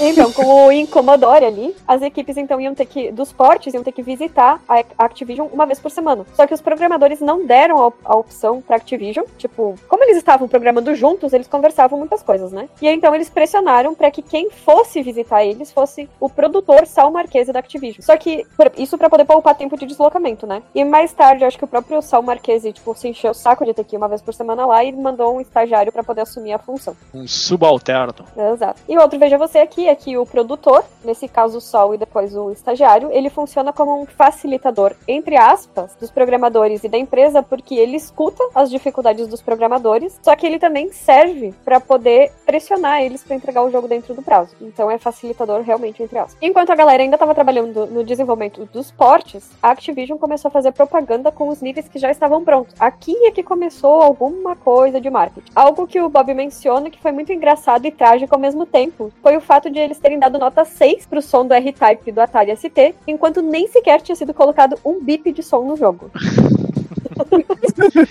É, ele Prendeu critica bastante as, as revistas, né? Diz que as revistas Nossa. publicavam assim, as coisas que não tinham nada a ver com o que estava acontecendo. Assim. Até fala aí a tiração que o Bob fazia com o Carl. Vamos lá, então. Ele falava pro Cal, né, que tava programando o, o jogo do Atari, ST, né? Ele dizia o seguinte: ele, o Cal, teve que aguentar algumas piadas minhas, do Bob. Enquanto eu pedia para ele aumentar o volume para que eu pudesse ouvir corretamente e sugeri que ele conseguisse um novo ST, já que, como não havia som saindo dos alto-falantes, ele estava obviamente quebrado. Então eu ficava zoando o outro cara, né? Dizendo, então, cadê o som desse teu jogo aí? Tá, tá quebrado o computador? Aumenta o volume. Isso porque tinha saído a nota 6, né, do som lá na revista. Enfim, era julho de 1988, quando então uma bomba, entre aspas, decidiu expl- explodir. Wainwright da Catalyst comunicou à equipe que não ia ter mais dinheiro pro projeto. Isso que os seus salários já estavam atrasados. Bob comenta que nem sabe como isso surpreendeu eles, porque em março de 88 já tinha saído em uma entrevista com o Wainwright numa revista sobre o abuso dos programadores e como eles enganavam todos. Nessa entrevista, Wainwright disse: Acho que enganei todos os programadores de Portsmouth, mas mudei agora que meu negócio se expandiu. Estou roubando-os por todo o país. Tenho cinco escritórios em todo o país, 30 programadores e um advogado manso. Aprendi desde cedo que os pagamentos não levam a bons programas. Os programadores precisam aprender com seus próprios erros, é o único caminho. Para chegar a algum lugar no software, você precisa ser enganado antes de aprender qualquer coisa. Gente boníssimo, cara, né? Gente boníssimo. Não, e o cara, o cara mandou essa na entrevista mesmo, assim, que foi publicado assim na revista, Uhum. isso aí, loucura. Te- Tem até no livro dele tem a página, né, da, da entrevista na Sim. íntegra, assim. E Isso aí foi só um trecho do resumo realmente do que, do que É, e ele disse que o cara que entrevistou ainda era brother desse maluco, e ele disse, ah, você tem certeza que quer que eu, que eu publique isso aqui? Eu disse, não, não, vai, vai, pode ficar tranquilo. Parece que o cara tava fudido também, tava bebendo pra caralho, não dormia direito, o cara era, era uma, a casa do cara era uma zona, assim, né? É. Foi aí que o Cal, da versão do Atari ST, teve a ideia de oferecer para esse Wainwright pagamento em forma do kit de desenvolvimento. Eles não seguiriam programando se o chefe não desse o kit para eles e o computador. Isso já pensando que eles poderiam daí trabalhar em outras empresas ou de forma independente depois desse projeto, e o kit custava mais ou menos o que eles iriam receber por esse projeto. O Bob concordou com a ideia porque secretamente ele já tinha um contrato em andamento com outra empresa. Já vou comentar sobre ela aqui depois que ele acabasse o R-Type. E o Wainwright também concordou. Veja você. Essa outra empresa era a Marjack, que nada mais, nada menos era do que uma agência de programadores que iriam produzir material para empresas como Microsoft, Atari, Sony, Sega, Activision e EA Games. Inclusive, ela ainda existe e continua sendo uma agência de programadores. é. Aham, Cláudia, senta lá. Acabar o porte, então, nesse momento se tornou um fardo, não só pela falta do dinheiro, mas por estar chegando perto do final e começar a ficar bem maçante. Mas Quem o que nunca dá. começou um projeto né, e no meio e disse, puta que pariu, e agora vou ter que terminar essa bosta. Não, cara, e todo, A todo vida mundo é assim, cara. Todo mundo que já fez TCC também na vida já pensou, mas que onde é que eu fui amarrar meu burrinho, né? Puta. Nossa, Todo mundo- me fala, o meu se arrastou por dois semestres. Todo Deus mundo queria emagrecer, velho. O TCC é assim, porque eu não peguei um outro assunto, né? Aham. Como que eu vou terminar isso aqui? Cadê a luz no fim do túnel? né? É, é bem isso aí. Por que, que eu não fui fazer o mais fácil? Quis me achar, tomei na bunda, né? Não, e pensem que a Bonita aqui, além de ser três semestres obrigatórios de TCC que a gente tinha, eu decidi fazer uma coleta com 60 pessoas. Uau. Ah, pra que, que eu vou fazer com 10? Não, vou fazer com 60. Eu sou foda. Deixa pro pai. Deixa pro pai. Bateu no peito ali, aqui, ó. Deixa pro pai. Quer dizer, pra mãe, né? Mex, rasguei. Mas enfim. O que dava ânimo, então, era que o fato de que ele sairia da Catalyst, então, com o PC e, e com o kit, né? Além disso, a Activision não ia fornecer os áudios dos portes. E os próprios membros desses portes não sabem se isso era por conta dessas tretas aí com o Wainwright, porque parece que o Wainwright também tava pedindo mais dinheiro pra Activision, assim. Uhum. O cara tava enroladaço, né? Ou se isso Sim. nunca esteve em contrato, eles não sabem dizer isso. Com isso, existiam aparentemente duas saídas. Ou a R-Type ia ficar sem som, ou o Bob ia aproveitar os efeitos que ele fez em Rampage. Mas que também ele falou que não ia conseguir aproveitar muita coisa. Só que uma alma muito caridosa chamada Rob Highlands decidiu ajudar ele nesse processo por apenas 200 libras. E Bo- Bob prometeu que ia pagar ele de alguma forma, nem que fosse mais tarde. Nisso, eles conseguiram criar mais de 30 sons diferentes, uma melodia no final do jogo, e as 200 libras vieram pela própria Activision, que pagou depois que o Bob falou assim: Cara, se vocês não pagarem, a gente nem tem como lançar esse porte, porque os direitos autorais são do Hobby. E aí ele pode processar a gente. O cara foi esperto. Bom, bom. Nada como um processinho, né? É. Inclusive, a gente- inclusive. A gente vai ver que o próprio Bob, coitado, quase se ferrou também. Mas outro veja você aqui é que uma demo do porte do ZX Spectrum foi lançado na edição de novembro de 1998 da revista Computer and Video Games, juntamente Não, com Computer Boys and Girls. É, Eu sabia, eu tava esperando isso quando, quando tu fala computer. Então, da revista aí, juntamente com a versão do- da demo do Commodore 64, do outro lado da fita. Só que o Bob teve que comprar a revista com a fita por conta própria, já que, já que a Activision não deu uma cópia pra ele. Cara, que sacanagem. Ai, gente. Aquela saga do Wainwright não teve fim tão cedo. Bob enviava todo o progresso do jogo pra Activision, já que a Catalyst não estava muito interessado no processo de desenvolvimento. Só que, como o porte começou a ser bem comentado nas revistas e estava gerando bastante entusiasmo, o Wainwright pensou em utilizar isso para tirar mais grana da Activision. Para isso, ele também chan- chantageou o Bob para enviar o jogo pronto para Catalyst, ao invés de pra enviar para Activision, senão ele processaria ele. Só que do outro lado, a Activision fez a mesma coisa. Se tu enviar para Catalyst, a gente vai te processar. É, ele seria processado de uma forma ou de outra, nesse caso, né? Então, ele dizia o seguinte sobre essa situação. Era uma posição interessante. Se eu entregasse o jogo finalizado para o Wainwright, a Activision me processaria. Mas se eu entregasse o jogo finalizado para a Activision, Wainwright me processaria. Agora que eu estou um pouco mais velho, se não mais sábio, percebo que as coisas não eram tão negras quanto eu pensava na época. Legalmente, a Activision não poderia me tocar, já que eu trabalhava para a Catalyst, não para eles. E o máximo que eles poderiam ter feito, se eu desse o código ao Wainwright, ao, o máximo que ele poderia... Que ah, meu Deus. E o máximo que eles poderiam ter feito, se eu entregasse o código a Wainwright, seria processá-lo por isso. Não havia acordo legal entre mim e a Activision. Então, como eu poderia quebrá-lo? Mas a questão era, eu realmente trabalhava para a Catalyst? Eu não tinha um contrato escrito para produzir R-Type. E se eu tivesse, certamente teria sido violado porque não me pagaram. O máximo que poderia ser dito era que havia um acordo verbal. E eu aceitei dinheiro deles ao longo dos meses para produzir o jogo. Além disso, Wainwright poderia ter usado o documento que eu produzi quando negociamos o PC e o hardware PDS, em vez de pagamentos, para mostrar que na verdade era ele quem tinha direito ao código finalizado. No caso, ele se deu por conta, né, que ele não poderia ser processado por nenhum dos dois, de fato, né? Mas isso ele só se deu por conta anos mais tarde. Enfim, na época, então, ele recorreu aos conselhos da Marjack. E o conselho que eles deram foi de que Bob não tinha que entregar o código pra ninguém, o jogo pra ninguém, e deveria deixar cada um pensando que ia ter o porte entregue pra si, porque daí eles não iam ter tempo, né, de poder processar ele nesse meio caminho se ele tentasse dizer, ah, eu vou entregar pra ti, eu vou entregar pra o outro. E a Marjack disse assim, entrega pra mim o jogo concluído. E aí, tipo assim, se eles quisessem se processar, a Activision e a Catalyst, eles que se processassem depois. Vocês estão bem rapidinho sentindo um cheirinho de Tetris, assim? Parece, né?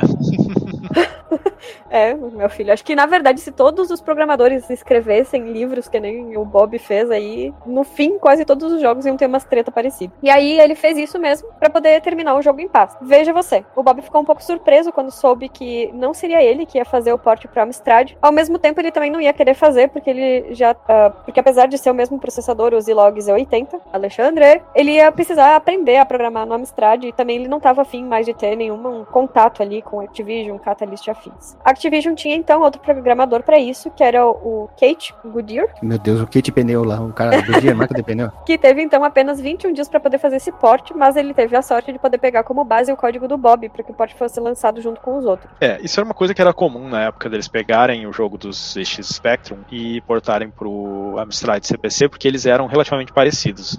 O Amstrad era mais poderoso que o, que o ZX Spectrum, mas eles capavam o jogo, né? Em vez de usar tudo que o Amstrad podia fazer, eles simplesmente pegavam do ZX, portavam, pra fazer com pouco esforço ter um, um porte ali que eles pudessem vender. E aí, finalmente, ele conseguiu concluir o porte do ZX Spectrum e começou a trabalhar para Marjack. A Activision então pagou 500 libras para Bob pelo excelente trabalho que ele fez. E eu confesso que, olhando a versão do ZX Spectrum, ele realmente se puxou para poder fazer esse porte muito legal. Claro, né? Guardadas as devidas proporções. Não vamos achar também que o, que, que o negócio faz milagre, né? É aquela É. coisa semi-monocromática, assim, né? Mas chama atenção que o, o scroll é bem, bem bom, assim, e tem paralaxe de fundo, as estrelas e coisas, assim, uma quantidade boa de inimigos na tela, então é, é bem bacana. Não, e dá nesse pra aspecto. ver que, assim, a, a nave, ela não vai se colidindo com o fundo em cores, assim, né? Porque, tipo, do Sim, né? Rampage, do Rampage, os bichos em si tinham as cores dos prédios, né? Sim, Outro é, veja- característica é, bem forte do- dos gráficos do Spectrum. Pois é. Outro veja você aqui é que os duplicadores do jogo inicialmente tiveram problemas em poder duplicar, porque o Bob incluiu no código de programação uma aceleração no carregamento do jogo. Ele, ele falava em ah, carregamento multiníveis, né? É, E- esse carregamento multinível, se eu não me engano, é assim, tu, tu começa a jogar e tu carrega o primeiro nível. Aí tu passou, aí tu carrega o próximo nível. Por quê? Porque a, o jogo era distribuído em fita cassete, né? Então o- a- tem muito mais coisa na fita do que cabe na memória do computador. Então tu tem que ir carregando ele aos pouquinhos para continuar o jogo. Eu, foi o que eu entendi, pelo menos. E aí fez com que eles não conseguissem masterizar corretamente. Gravem essa informação, porque daqui a pouco tem mais história dessa. Peraí, peraí que eu vou apertar o REC aqui. Isso aí. Outro veja você é que o porte do ZX Spectrum ganhou em primeiro lugar no The Golden Joystick Awards por ser o melhor Peraí, porte. peraí. Golden Choice Chicken de... Pá, pá? Não, não? Galinha? Ah, entendi de galinha awards. Porra, que saco. Tava tão feliz. Segue o baile. Agora tô Por- decepcionado. por ser o melhor porte 8 bits. Mas o Bob não participou da cerimônia e nenhum outro programador participou, porque ninguém foi convidado. Aí ele até comenta que fica puto, porque era bem tipo uma cerimônia de. do pessoal assim. Engravatado, né? É, exatamente. E Olha os- ali, ó. Depois falam da, da coisa da Konami anos depois com o Kojima, né? Uhum. É, olha ali, ó. é. E, o História se nome, repete. e o nome dele sequer foi mencionado. Quem levou todos os créditos foi a Activision e foi o primeiro porte premiado da Activision. Sacanagem. né? Voltando lá para aquele negócio que eu pedi para vocês salvarem na memória, é que a carta de um leitor em uma das revistas que primeiro essa carta foi a que primeiro sugeriu que tinha algo muito errado com a versão do Spectrum do R-Type. Se você conseguisse terminar o nível 7, esse cara era um ninja, com certeza. Porque pense que aqui ele não está jogando no modo de, como é que é? É, o, ele não tá no modo de invencível, né? Isso, ele tá no modo gamer normal, né? Hardcore. Ele deve ter sido o, o programador lá da versão do arcade, que era hardcore em grades, ele deve ter chegado ali. Uhum. Então, se tu conseguisse terminar o nível 7, em vez de passar pro nível 8, o jogo continuaria girando em torno do nível 7. A partir daí, o Bob decidiu jogar o rodo no. O rodo. Ele foi trabalhar de faxineira. Ai, decidiu passar um pano. Não, mentira. A partir daí, o Bob decidiu rodar o jogo no modo invulnerável. E, de fato, depois de passar do nível 7, carregava o nível 7 de novo. Porque ele não conseguia terminar o próprio jogo, veja você. Olha. Ficava num looping eterno. E ainda ele dizia que, tipo assim, tava lá nível 8 como título, só que carregava o nível 7. Só, isso deixou o Bob muito encucado pra achar onde é que estaria o erro, só que ele não acreditava ser dele, porque sempre que ele testava até o ele sempre testava até o final todos os seus jogos pra garantir que fosse perfeitamente pra duplicação. No e ele modo tam- invulnerável, porque, né? é, só pra deixar bem claro. E ele também não acreditava que o erro era nos duplicadores, porque senão o nível 8 ia carregar com o título, na verdade, de nível 7, e não nível 8 com as características do 7, enfim. A sua última suposição, então, era de que fosse o Speedlock, que era provavelmente a solução que a Activision tinha achado para aquele problema de duplicação que os duplicadores tinham tido. Era um anti-pirataria, né? Esse speedlock. Isso. Cara, eu achava que era tipo o Blast Process do Mega, cara. Puta que Uhum. pariu. Me quebrou as pernas. Tava tão feliz achando que seria o Blast Process deles ali. É, e também. Não, não, esse- o Blast Processing dele era basicamente a rotina que ele escreveu pra carregar o jogo mais rápido na, na fita. É, a única coisa que ele comenta é que ele não sabe exatamente, ele não pode afirmar que foi o Speedlock o problema, porque a empresa que fazia isso não permitiu que ele pudesse ver o processo completo. Tipo, o cara pediu pra ele dar uma saída da sala, assim, enquanto ele fazia. Ele tinha que programar sem ver o resultado, sabe? Você Entendeu? Ele, É. tá ele perguntava pro cara que testava: Tá funcionando? O cara, sim! Então, era assim. É. Mas ele sabe que a Activ- a Activision se ofereceu pra trocar todos os jogos com aquele bug e também acreditava que não ia ter tanto problema pra Activision, já que poucas pessoas iam conseguir chegar no nível 7. Claro, né? Ou passar dele, menos ainda. Se nem tivesse o nível 7, o pessoal ia tá. nem ia saber, né? É tipo o PC Engine, né? Chegou no. Fechou o quarto, acabou o jogo. É. Ou como eu falei, fechando um, já te considera que tu zerou o R-Type. A nota que eu coloquei aqui é que então a história de desenvolvimento do ZX e do Commodore 64 foi retirada do livro It's Behind You, do The Making of a Computer Game. O livro foi escrito pelo programador Bob Pape, como o DJ já comentou, que fez o porte do jogo pro ZX, e ele está disponível gratuitamente pelo próprio programador em formato de PDF. Link O no pro- Porsche, né? Exatamente. Sugiro que vocês leiam, o cara é bem legal na hora do jeito que ele escreve. O cara escreve É muito bem, japonês, é super russo? fácil de ler, assim. Tem que idioma? Está, Japonês? está em Russo? inglês, Alemão? turco, Mandarim. Mandarim. Klingon. está em inglês, mas ele, assim, não, não é tão difícil de ler. O cara escreve de uma forma bem fluida, assim. Ele escreve um inglês mais pro português, né? É um inglês mais pro português. Inglês Não é, não é rebuscado, assim. E o próprio autor, ele diz que as narrativas são lembranças de 25 anos atrás, porque nada foi documentado por ele na época, e por conta disso pode sofrer alguma interferência do próprio ponto de vista dele sobre os acontecimentos. E por último, o esclarecimento do próprio autor. Embora o R-Type do Spectrum tenha sido lançado sob o selo Electronic Dreams, peraí, eu. Embora o. Eita, embora o. o eita, hoje tá difícil. Peraí, peraí, peraí, peraí. Vamos lá. Embora o R-Type do Spectrum tenha sido lançado sob o selo Electric Dreams, sempre considerei um jogo da Activision. Na época, a Activision usava vários nomes diferentes por vários motivos. Activision Electric Dreams, Software Studios, Mediagenic, cuja distinção me foi perdida na época e agora também. No fundo, eram as mesmas pessoas no mesmo prédio fazendo os mesmos trabalhos, então irei com a Activision e continuarei com ela ao longo desse livro. É por isso que todas as vezes que eu comentei ali Activision, talvez fosse outra, né, das subsidiárias dela, mas isso só caso vocês decidirem procurar a história e encontrarem com outros nomes por aí. E ali ele tá traduzindo o livro inteiro pra português agora. É isso aí. Na verdade, assim, né? 21 páginas do livro já estão ali. Mas eu vou, eu vou montar o resumo em PDF. Publicar a pauta aqui. Gratuito, né? Pra não dar problema com o cara aí que só se ferrou fazendo essa, esse porte aí. Meu chapéu, meus amigos, vocês viram que aqui a gente não brinca com brincadeira, né? Foi um detalhamento muito detalhado, com altas informações, muitas coisas, muita coisa interessante, muito a voadeira no pé da goela, rasteira, ninja, embrólio, confusão, mas o importante é que o jogo saiu e as pessoas choraram após isso, porque ninguém terminou o jogo na época. Ai, ai, vamos lá, pra história do jogo. Não de desenvolvimento. Ainda bem que a história é curta do jogo. No caso, dentro do jogo. Decole e destrua o malvado Império Bido. Rise and Shine, Mr. Freezer. É, vou chamar de BD, que eu acho mais legal. Apesar de no primeiro jogo da história não ter s- não ser tão simples assim, os jogos posteriores expõem bastante o enredo, meus amigos. E o, o Império Bido foram inicialmente uma criação da humanidade no século 26, mas na verdade foram perdidos em um buraco de minhoca devido à imensa estupidez. Olha, nossa, o ser humano foi é, abusado, foi a neta, foi mega Eu abusado. gostei da rima aí, hein, Guilherme? No século É. XVI, devido à imensa estupidez. Olha Ah. Faz um poema, cara. Fazendo engenheiros do Havaí. Isso aí.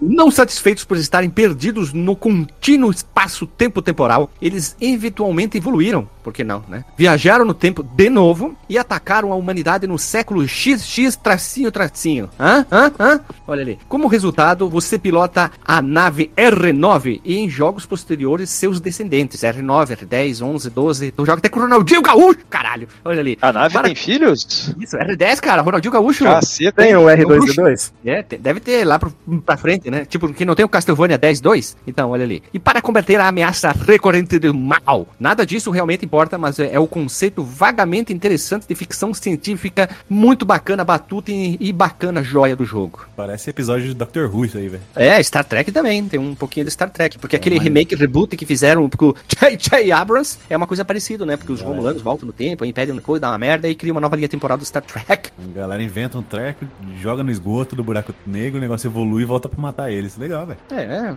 quanto mais doido, mais melhor, né? É isso aí. É isso aí. Ó, como é que diz? É Renatinho? Renatinho, vai lá? Sucesso. sucesso. Sucesso, olha que sucesso. Ó, que sucesso. Não, não, tem que ter o ó, que sucesso. Ó. Que sucesso. É. A jogabilidade até que foi falada, né? Já o próximo item aqui, dentro do dentro da própria história, né? Que disparar o tiro, segurar o tiro, isso é muito bem aplicado. Apesar que dos Amstrad tiro, CPC... tiro, tiro. Como é que é? Segura o tiro. Amarra o tiro.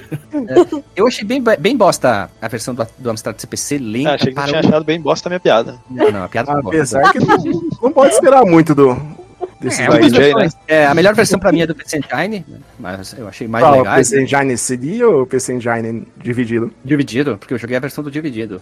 Foi a única que consegui fazer funcionar. Eu tava jogando agora do PC Engine CD. O Complete Edition. É. Então, nós temos aqui agora nossa nave com o tiro normal e tiro carregado. E também nós temos as armas que nós ca- ca- catemos dentro do jogo, que é a Laser Reflex Unit, que é azul, a vermelha, a yellow, são as três tipos de armas, três tipos de, de disparamento diferente um do outro, o que eu achei bastante interessante, né? É, os bolinhas que tu vai pegando, e depois em alguns sites eles indicam, ah, qual arma continua na saga, qual não- entra, mas aqui vamos se propor a falar só do primeiro. Daí a azul é, ao invés de disparar uma linha reta, o seu raio sai ricochetes nos alvos, a Eu acho a vermelha... melhor arma, né? É a melhor depende, arma. Depende da fase Sim. também, se tu for analisar, né? Tu tem que gostar mais da tua jogabilidade, se tu é bom, se tu é ruim, tu é meia boca. E o você vai dando tiro carregado, daí os tiros de laser vai indo nas diagonal, matando os outros. coisas. Aí depois tem o vermelho, que é o tipo de anel que dispara uma linha reta, mas tem o poder de munição mais forte. É bacaninha também. O Speed Unit, que aumenta a velocidade da sua R9 cada vez que você for pegando mais dessas aqui. Eu acho Aqui, interessante. inclusive, É, eu o- vou fazer a mesma reclamação que o Gradius, que tem o mesmo problema. Que com- se, se bem que o Gradius ele começava super lento, aqui ele não começa tão lento. Porém, se tu pega demais dessas speed Fica muito, você não se controla, né? tu não consegue controlar. É mais difícil ainda do que no Grades, cara. Pega uns três só e É, esquece o tu dá um toquezinho e, e, e às vezes tu tem que cuidar pra não pegar power up, que é outro desafio, né, cara? É, se tivesse um Ah, jeito de diminuir a Mas lá, velocidade, lá ia ser bom. sistema de compra, né? Que é uma coisa interessante, tu poder comprar, né? Tu tem que pegar o dinheiro do jogo. Tô abrindo umas aspas aqui, né? Daí, só pra, só pra ficar bem claro aqui, tu vai pegando esses itens e vai comprando. Aqui não, né? Tu, tu pode pular isso aqui. Depois nós temos o Ground Laser Unit, que é o amarelo, que atira em cima, embaixo, puxa e vai. Os mísseis, que é o radar teleguiado. Eu só jogo o jogo de navinha, dando preferência sempre por arma teleguiada, mesmo ela sendo a mais fraca do jogo, não importa, eu gosto. E por fim, Porém, temos... meu querido, o Ah. Míssel aqui, ele é um, um opcional extra de. Aí, porque tu pode ter a- ali o, o. ou o laser Algum reflecting unit, tiros, né? ou os- algum daqueles três tiros, mais o míssel, mais uns apetrechos em volta ali, né? Sim, mas- sim. Mas eu, só uma observação, jogo de navinha eu sempre dou preferência por arma ou Sharingan, jogos que tu vai andando com, sei lá, um monte de inimigo na tela, eu dou preferência por armas teleguiadas, porque eu não sou um bom jogador, então eu gosto disso. Por favor, criem sempre armas teleguiadas. E depois nós temos a força Luke, é, acredite na força, que eu acho muito boa, eu só me liguei que podia disparar ela quando eu cheguei no, che- no primeiro chefe, que é aquele monstro que fica se mexendo, e eu apertei o botão e ela foi lá na frente, bem na frente daquela cabeça e ficou dando dano no inimigo, eu disse, ah, que abusadinha essa bola aqui. E aí É, eu me tem, liguei. Tem esse Paranauê aí. Eu Isso só é o- uso esse bang aí na, na terceira fase, que eu coloco a, a bolita na bunda pra não tomar tiro pelas costas. É, tem, tem essa, esse Paranauê aí, que é tu pode encaixar ela na frente ou atrás e, e tu pode trocar o encaixe. Só que trocar o encaixe significa que tu tem que jogar ela pra frente, ir lá onde ela tá, e passar pro outro lado e encaixar, do outro Encaixar lado. do lado certo, né? isso, isso muitas vezes é um desafio quando a ação tá comendo ali, porra, e, e aí tu, tu, tu meio que tem que saber. Só que, só que é aquela coisa, tu tem que ter, ter decorado a fase já pra tu saber, ok, agora a partir desse ponto eu vou trocar ela de lado porque eu sei que vai vir mais inimigo da frente ou mais inimigo de trás. É verdade. E, e tem uma questão que é o seguinte: se ela tá atrás, tu atira pra trás e tu atira pra frente, porque o teu tiro Ah, mas aí que é continua bom. saindo pra frente. Mas aí que é bom. Jogo de navinha tinha a tendência a vir inimigo pela frente, pra trás, e dependendo do, do hardware poderoso, tem inimigo presos em cima, embaixo, inimigos terrestres, como tanques, antiaéreo. Então, tu não precisa se preocupar tanto com o inimigo que vem de trás. Então, Sim, essa é a vantagem aí- da bola atrás. É, que nem diz o Tu Éder, né? fica A bola a vantagem da bola atrás. É. Só que aí tu fica vulnerável na frente. E vem muito tiro na frente, né? Tu tem que desviar dos tiros que estão vindo na frente. E, só que se tu põe ela na frente, tu fica completamente vulnerável atrás, porque tu não consegue matar os inimigos que estão atrás, né? A retaguarda fica livre, né? Isso aí. Ah, mas dependendo da fase, eu normalmente uso ela na frente, a bola na frente. Puta que pariu, isso aqui tá muito horrível, cara. E aí. A bola atrás, a bola ela. na frente. É, e quando vem muito inimigo, tu joga ela lá na frente e ela tira pra cima, pra tudo quanto é lado, e ela ajuda bastante, né? Porque tu consegue prever os inimigos que estão fora da tela e estão vindo, né? Porque tem umas. Olha, vamos falar em inglês, dá uma de Jovem Nerd Afonso Solano. As waves, the ships, né? De naves. E aí tu se defende. É, pra quem não. Eu tô tradu- fazendo tradução em tempo real, né? Pra quem não compreende o inglês, né? Chips de Sarcasmo. É, sarcasmo, ironia. É uma chips. É uma chito.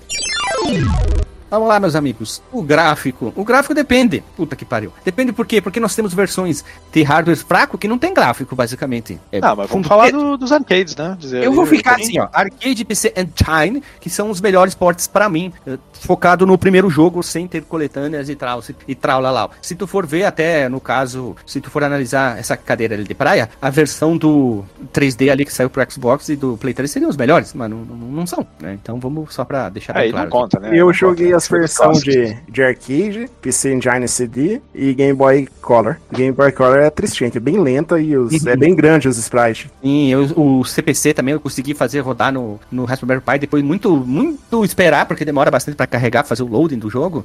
E, meu Deus, que versão muito ruim que eu O consegui. do o PC Engine, aquele o laser azul que ricocheteia, ele é bem fininho, é bem esquisito. A melhor que eu achei foi do arcade mesmo. Mas só que o, o PC Engine é mais fácil. Os inimigos morrem E mais ainda rápido. assim é difícil pra caceta, né, cara? Não, Mas, os inimigos é, morrem mais fácil, mas só que você morre pra qualquer coisa, né? Sim.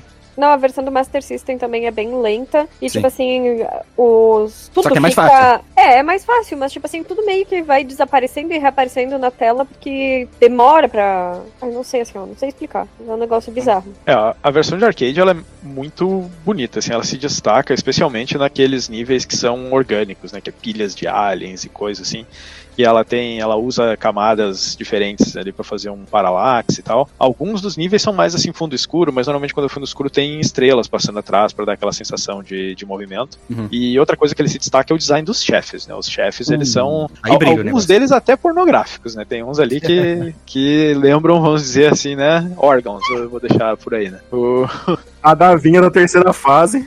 O chefe da primeira fase é o mais conhecido de todos, porque ele é foi usado, quer dizer, ele foi usado em algumas propagandas de marca, etc, etc, então ele é talvez o, o O mais inimigo mais icônico, famoso, né? É, o mais icônico, Sim. né? Porque é um, é um, é, é, é- é o inimigo, não tem como fazer uma descrição visual dele, assim, porque não dá, é, é um alienígena de lado com uma cabeça grande, tem um corpo de mais ou menos algo parecido com um cavalo marinho, Um e com um rabo né? que parece uma cobra. Hum, E é um bicho espacial, né? isso. O segundo é um coração, com uma cobra que sai de dentro. Vai, planeta. É isso aí. E o último É, é, o, tipo um o terceiro é muito cu. bacana, aquela nave esquisita em três partes, assim, o design Não, é essa nave é o quarto. Esse é o quarto? É, o Não, terceiro é aquela nave que vai perseguir. Você vai aí Ah, é verdade. depois ela vai atrás de você. Daí sabe um, uma Sim. cabeçotinha de- do meio dela que você tem que atirar. É o quarto, então, que eu tava falando.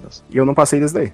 A quinta fase, ela tem um design interessante também, aqueles negócios atrás que parece um monte de... Parece aqueles bichos de dentro do mar, assim, aquelas esponjas, ou sei lá o que que tem. É que ele um- parece um. Isso, ele parece bizarro, algo. E é um- uma fase bastante orgânica, né? É Bicho, o Alexandre que gosta dessas coisas, né? É vermezinhos assim, né? Deves gourmar, fazer o sinal da cruz quando tá jogando essas Sim. fases.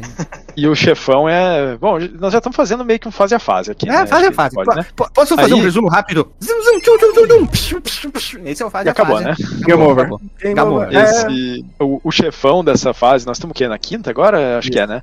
É aquele bicho que é meio que um negócio mecânico dentro, mas cheio de, um- de umas bolas em volta, cheio de óleozinhos, assim. E aí ele vai jogando aqueles negócios em ti, tu tem que ir matando é, ele aos é mecânico, poucos, tem assim. que passar óleo pra não enferrujar, né? Hum.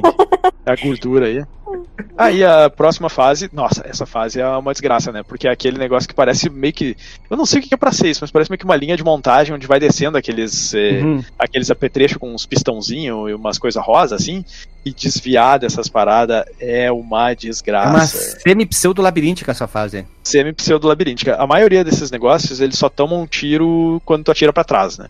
E aí é, porra, tu, tu desviar deles e ainda desviar dos outros negócios e tá vulnerável na frente é é complicado. Essa aqui eu ah, usei muito save state pra conseguir passar E dessa o fase. próprio chefe são quatro deles também, né? É, o, o chefe é meio que um, os meus inimigos que tem na fase, que não são bem inimigos, vamos dizer, né? Essas coisas que ficam andando pela fase e faz tu ter que desviar delas ou destruir elas. né? Lá na fase final é um. Fica vindo. Esses aí são, são mais de quatro, assim, né? Eles ficam vindo aos montes. E, só que é super tranquilo até, assim, né? Se tu tiver bem equipado, tu fica numas partes específicas do cenário só dando tiro e tu vai destruindo todos eles, assim, sem muitos problemas. Eu achei um dos chefes mais fáceis do jogo, assim, se tu achar o posicionamento certo. O Bob no livro também comenta sobre a programa- programação dessa fase no ZX do Spectrum em particular. Tem uns rancinho pela Ah. programação dela. É, às vezes tem umas fases que são mais difíceis que as outras, assim, né? Que tem uns negócios meio especiais, assim. A, a próxima fase aí é um. Eu nem tenho muito pra falar da fase, assim, ela é meio genericona, né? Não tem alguma coisa que, que se destaca, mas é bacana porque tu vai destruindo né? ela toda, assim, né? Cheio de eletrônico, mas tu vai destruindo as paredes e tudo. Que aqui é o negócio que a gente tinha falado do lixo, né? A gente tinha falado que tinha uma. Que era onde vinha o, inimigos que a gente os derrotou, né? que a gente derrotou. E o chefão, puta que pariu. Porque fica caindo lixo do teto, e mesmo quando tu tá com, com todos os, os apetrechos ali, é muito difícil de tu ficar desviando de, de tudo, assim. É, eu, eu, essa aqui, eu tive que usar muito, muito, muito save state, assim. Não, não, não tinha como, assim. É, é insanamente difícil de ficar desviando o lixo que tá caindo do, de cima, mesmo com, com aquelas opções que fica em cima e embaixo que te defende. É, tem uns lixos que não tem como, como que só desviando mesmo, mas é muita coisa na tela, assim. Esse era o, era o 7, né? E o, o 8, ele é um cenário bem vazio, assim, né? Só tem coisa em cima e embaixo, bem orgânico. E fica vindo uns bichos que é tipo uns bebês de alienígena verde, com os olhos azul, assim, parece uns sapinhos, mas parece Ele um parece que tá, né? sei lá, a, a Mother Brian, do, do tipo Renato ali, ele tá desesperado, tá mandando tudo, né? Ó, tá, Uhum. tô com medo ali de se de se defender, né? E, e vem É, e esse. tem- E tem aquele negócio girandinho na, na fase que tu não tem como destruir, né? E, e Ah, quando isso tu chega no chefe. Aquele treco. Bom, né, o chefe é assim, né? é, tem uma, a cara dele lá no final, ele tá conectado com a parte de cima e baixo da, da fase, só que tu não consegue atingir ele, só de vez em quando ele vai abrir um negócio que tem na frente dele e que tu pode atirar nele. Só que quando ele abre, ele gospe um desses outros negócios que fica andando pela fase que tu não consegue atingir. Chega um momento que tem quatro desses e eles começam a te perseguir, porque até então eles Uhum. estão só andando aleatoriamente. Na hora que eles começaram a me perseguir, mano, era, era. Nossa, eu achei que eu não ia conseguir terminar o jogo. Nem com save state. Foi um negócio fodido, assim. Mas aí, matou o chefe, acabou o final, começa de novo, Começa mais de difícil, novo. né? Absurdamente cara, mais difícil. Que jogo difícil, cara. Que jogo. Eu, eu realmente, assim, honestamente, eu, eu me sinto já um vencedor tendo conseguido terminar ele com save state. Já achei difícil pra caceta, porque o emulador que eu tava usando não tinha rewind, então eu realmente tinha que cuidar no save state. Muitas vezes. Peraí, alô, teste som, tá me ouvindo aí, beleza? Sim, Ah, tá o microfone caiu no chão e quebrou. Eita Mas porra. tá meio fragmentando aí, Tá cara. meio, fra- tá meio esquisito. Tá, peraí, só um pouquinho. Ó, E uma- tá zoadão, hein? Só um pouquinho, peraí. Megatron é você?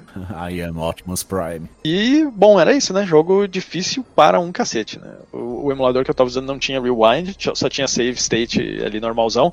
E às vezes, sem querer, eu apertava no save state na hora errada em vez de ser load state, dá uma raiva. Mas depois eu descobri que ele tem um undo save state. Aí eu conseguia, tipo, puta, eu conseguia fazer ali. Então, tudo certo. Mas missão cumprida. Mas olha, foi. Teve horas que eu tava estressado, cara, tentando terminar o jogo. Achei que eu não ia conseguir, não, que eu ia pro YouTube Station. Cara, eu tava jogando aqui e eu no Ambernick, né? Ele tem um botão de reset muito mal posicionado perto do botão de função, que é onde você usa pra fazer o save state. Puta que pariu.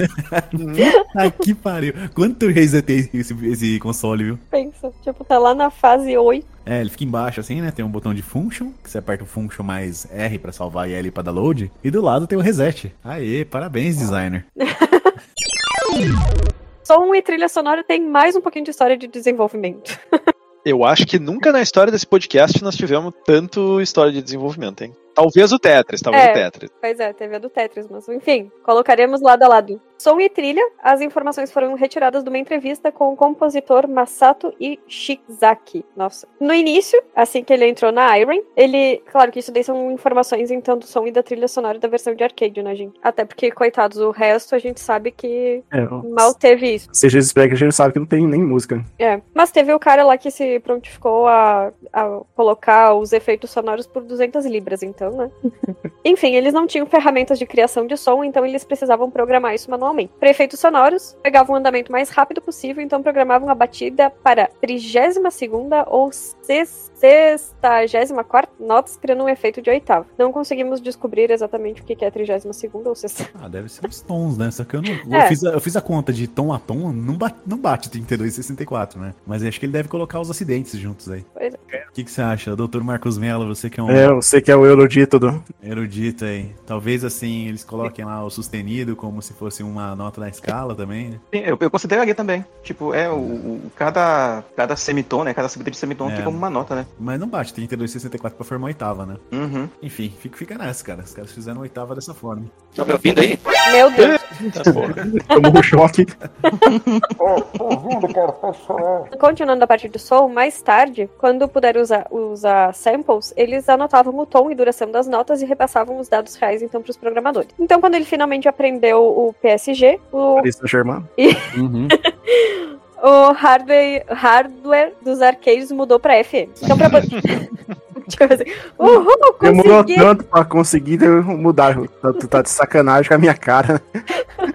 Então, para poder criar os efeitos, o Masato calculava a duração da animação para poder reproduzir o efeito sonoro no mesmo tempo. Isso tudo para que nós, no caso, nós jogadores, pudéssemos ter a real sensação enquanto a gente jogava. Considere a animação usada quando um jogador atira em um inimigo. Primeiro, o inimigo começa a se desintegrar. Segundo, há uma explosão. Terceiro, a explosão se dissipa. A primeira coisa que faço é observar aqueles quadros de animação repetidamente, imaginando sons da minha cabeça que combinariam com kruk, blank, blam, etc. Em seguida, eu calcularia o tempo de cada quadro de animação e finalmente combinaria um som com cada quadro. Isso aí. Então, mesmo em R-Type já ter sons FM, ele seguiu usando os mesmos princípios que ele utilizava lá no Paris Saint-Germain. Ele acrescenta que sentia que os jogos precisavam de uma música, entre aspas, e efeitos que se misturassem com o jogo, tipo em um filme, em que você não lembra da música que tocou, mas sabe que ela foi impre- imprescindível para determinada cena. Contudo, ele relata um certo empecilho na sua pouca experiência com os sons FM. Não consegui fazer nada soar como eu queria. Isso é meio patético, mas a razão pela qual a música do R-Type não tem bateria ou percussão é porque eu não sabia como fazer esses sons com FM. Se eu soubesse como, provavelmente os teria adicionado. Houve outro problema que surgiu mais tarde com o som FM. Como a forma de onda FM é mais sutil e complexa que a do PSG, era fácil que os detalhes ficassem enterrados em um ambiente barulhento do centro do jogo. Percebi que quanto mais interessante eu fizesse um som, menos ele seria ouvido. Que ótimo, né? O cara faz um negócio mega complexo e não escuta bosta nenhuma. Um Veja Você Aqui é que a primeira música que ele compôs foi a da quinta fase. Ele ficou olhando os movimentos do inimigo Mura, que é o nome do inimigo, que a gente não comentou aqui, mas enfim. E isso fez com que ele pensasse em uma composição mesclando uma melodia ascendente com descendente, porque o inimigo ele faz esse Cobrinha, movimento. né? Coisa aquele. Uh, assim, né? Ondinha, olha, olha a onda, olha a onda. Ai, senhor. Veja você dois aqui. Pra ele, o tema mais difícil de produzir foi da primeira fase, porque ele não tinha, porque não tinha muita coisa acontecendo. Eu acho que na verdade tinha coisa até demais, mas enfim. Tinha coisa pra caralho. E se tornou complicado no que se basear. Por isso ele optou por algo emo tipo algo emocionante está para começar. Contudo, o chefe do estágio 1 foi o que inspirou ele pra criar a música tema dos chefes. Se a gente se forem prestar atenção, todos os chefes têm exatamente a mesma música e, e, cara, eu acho essa música uma música muito legal. Outro Eu eu não posso mencionar que eu joguei no trabalho sem som. Bom, mas sobre isso aí, eu acho que também dá pra comentar. Não sei se a, a Lilian que curtiu aí a trilha também concorda. Mas eu só acho que os loops são muito curtos, cara, assim, da, da- do geral. Não é que seja ruim, mas eles acabam não sendo tão memoráveis, assim, na minha opinião. Mas a trilha é boa, cara. Eu achei honesta. Eu acho que era justamente isso, assim, pra que, tipo assim, ah, tu não vai ouvir o jogo, a trilha separada do jogo. Tu só, ela Uhum. combina o- ouvindo dentro do jogo, né? É, eu não vou Sim. saber falar sobre o tamanho dos loops, porque como eu tava numa rotina de salva, carrega, salva, carrega, pra mim o loop do som era que era o tanto que eu morria em upload. A Eu joguei- durava dois segundos. E eu joguei enquanto ali tava gravando, não lembro qual jogo, eu tava doente, então eu tava sem som, então eu joguei sem som, eu não lembro da trilha. Outro, veja você aqui, é que enquanto produzia as músicas jogo, o Masato já cogitava num lançamento em CD, né? Ele esperava já que uma gravadora o procurasse pra isso. E pensou em uma forma que elas ficassem boas isoladas do jogo também. Eu acho que não foram muito felizes nessa ideia, mas tudo bem, eu realmente não ouvi a trilha isolada. E a sua assinatura como Sclap no CD vem de Blues, o S, e Eric Clapton. Nossa, cara é daqueles é, japonês, é, puta, como é que chama? Não é o Jófilo, sei lá, uma coisa assim. Que é taradinho do som, né? Taradinho do som. Taradinho do som, os caras os cara querem ter tudo ali, o melhor tocador de vinil do mundo, isolamento acústico, caralho. Ele até Tipo esses, peraí, é tipo esses artistas aí famosão aqui no Brasil que tem microfone de 10 mil e não sabe cantar porra nenhuma. É só Ah, pra não ter. Ele até comenta que ia usar o pseudônimo de Blue Scap, Sclap, mas que achou que seria muito atrevido. Nós também achamos. seus aquele Cats. I'm scared, man. Ai, coitado do ouvinte. I'm Mas- scared, man. Posso continuar? Vai. Masato também comenta que a R-Type foi produzido propositalmente para o novo hardware, o M72, que a empresa mãe deles estava desenvolvendo, a Nanal. Hum, Nanal. Eu, só consigo prestar atenção nisso com uma voz anasalada, mas tudo bem. E a equipe era muito jovem. A média de idade era entre 23 e 24 anos e pouco experiente, só que muito talentosa. Ele era provavelmente o mais velho e acabou meio que liderando a equipe. Inclusive, depois do jogo Vigilante, um outro jogo, Masato se tornou o principal planejador de desenvolvimento de quase todos os jogos da Iron. E quem assumiu o som foi Masahiko Ishida. Olha aí, hein, o cara. Pô, isso aí não é muito comum, né? O cara era do som e virou planner. Esse vigilante é legal a partir do 8, né? Ainda um pouco antes de sair da equipe de som, Ele falou. Depois do R-Type, desenvolvemos nossas próprias ferramentas de som internas. Ishida e eu então experimentamos, criamos nosso próprio tom, caixa fechada e outros sons de bateria. Eram sons bem elaborados, então decidimos usá-los por um tempo. Takushi Hayamuta também criou alguns sons incrivelmente detalhados. Quanto aos samples, tentamos ao máximo usá-los apenas para efeitos sonoros. Usá-los tanto para efeitos sonoros quanto para música consumiria muitos canais. por fim, Masato não trabalha mais com jogos, mas As coisas que estudei em jogos ainda são úteis para mim hoje. Por exemplo, quando faço um show ao vivo, penso nele como o fluxo de um jogo, com introdução, final e história. Eu abordo os remixes de maneira semelhante. Eu não me concentro apenas em apresentar bem a minha música. Tento pensar sobre qual é o argumento geral da, de venda enquanto escrevo. E é isso, gente, sobre os sons e trilha sonora. Muito bem, aqui olha, tem que ter uma linha de chegada pra gente cruzar com essa pauta, que Jesus, olha, a Lili está de parabéns, hein? Bate palma, bate palma, bate palma. Então, pessoal, chegamos ao fim de muito detalhamento que serão detalhados nessa pauta e foram detalhados, explicados, explanados e todas as outras coisas mais. E foi muito divertido gravar esse episódio, né? Foi um, um o jogo do tipo Renato. Então vamos ver qual será o próximo jogo que detalhará mais que esse aqui. Acho difícil, hein? O, o nosso querido Tetris foi muito detalhado, mas ainda acho que o R-Type tá- está sendo, não. É maior já, com muito mais informações e percalços também. Não, vamos, não podemos dizer que também não foi tão simples como o Tetris. Quer dizer, complicado como o Tetris. Me atrapalhei nas palavras aqui, mas vocês entenderam tudo o que eu quis dizer. Então vamos fazer assim: vamos rodar a vinheta e vamos pro disclaimer.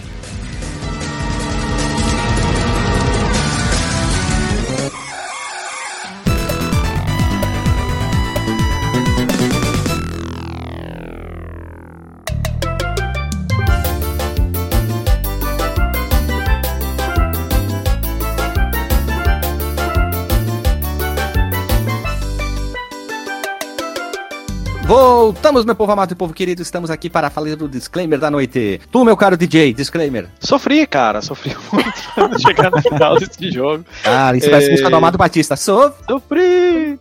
Mas entendo a importância dele, entendo a importância dele, e por isso dar-lhe o selo de o problema não é você, sou eu. Acho que esse aí é o problema, não é você, somos muitos, né? Somos nós, porque eu acho que todo mundo deve ter sofrido pra terminar o jogo. Então é jogo pra quem tem sétimo sentido aí, né? O cara fica no, na área do foco ali, é incrível, né? Mas é um jogo que tem aí umas coisas interessantes, né? Traz ali o, jo- tiro carregado, eu não lembro se algum jogo antes já tinha feito isso nos shoot 'em ups, e traz o apetrechinho da força ali, que é um, uma- um elemento de jogabilidade bem interessante, assim. Então, é, gosto do design dos chefes, a coisa essa é uma parte que é muito bacana, assim. Mas vou ficar com esse esse selo aí, né? Que é o problema não é você, sou eu, porque pra mim eu não quero encostar nesse jogo de novo nem fudendo. Ok, Isso é um pato. É um É um pato, pato. E vamos lá, seguindo o baile aqui. Tu, meu caro Renato Original. Mano, é difícil falar, né, cara? Mas depois dessa história aí. É o tanto que você falou no, no hein? Depois de tanto que eu falei, né? Tanto que a Lili falou, depois de toda essa história desse livro comentário, desse clube do livro que a gente fez hoje, é difícil você dizer que esse jogo não merece ser jogado, né? Ele merece muito ser jogado. Só que pelo meu eu quântico, cara. Porque eu sofri pra cacete pra jogar esse trem, né?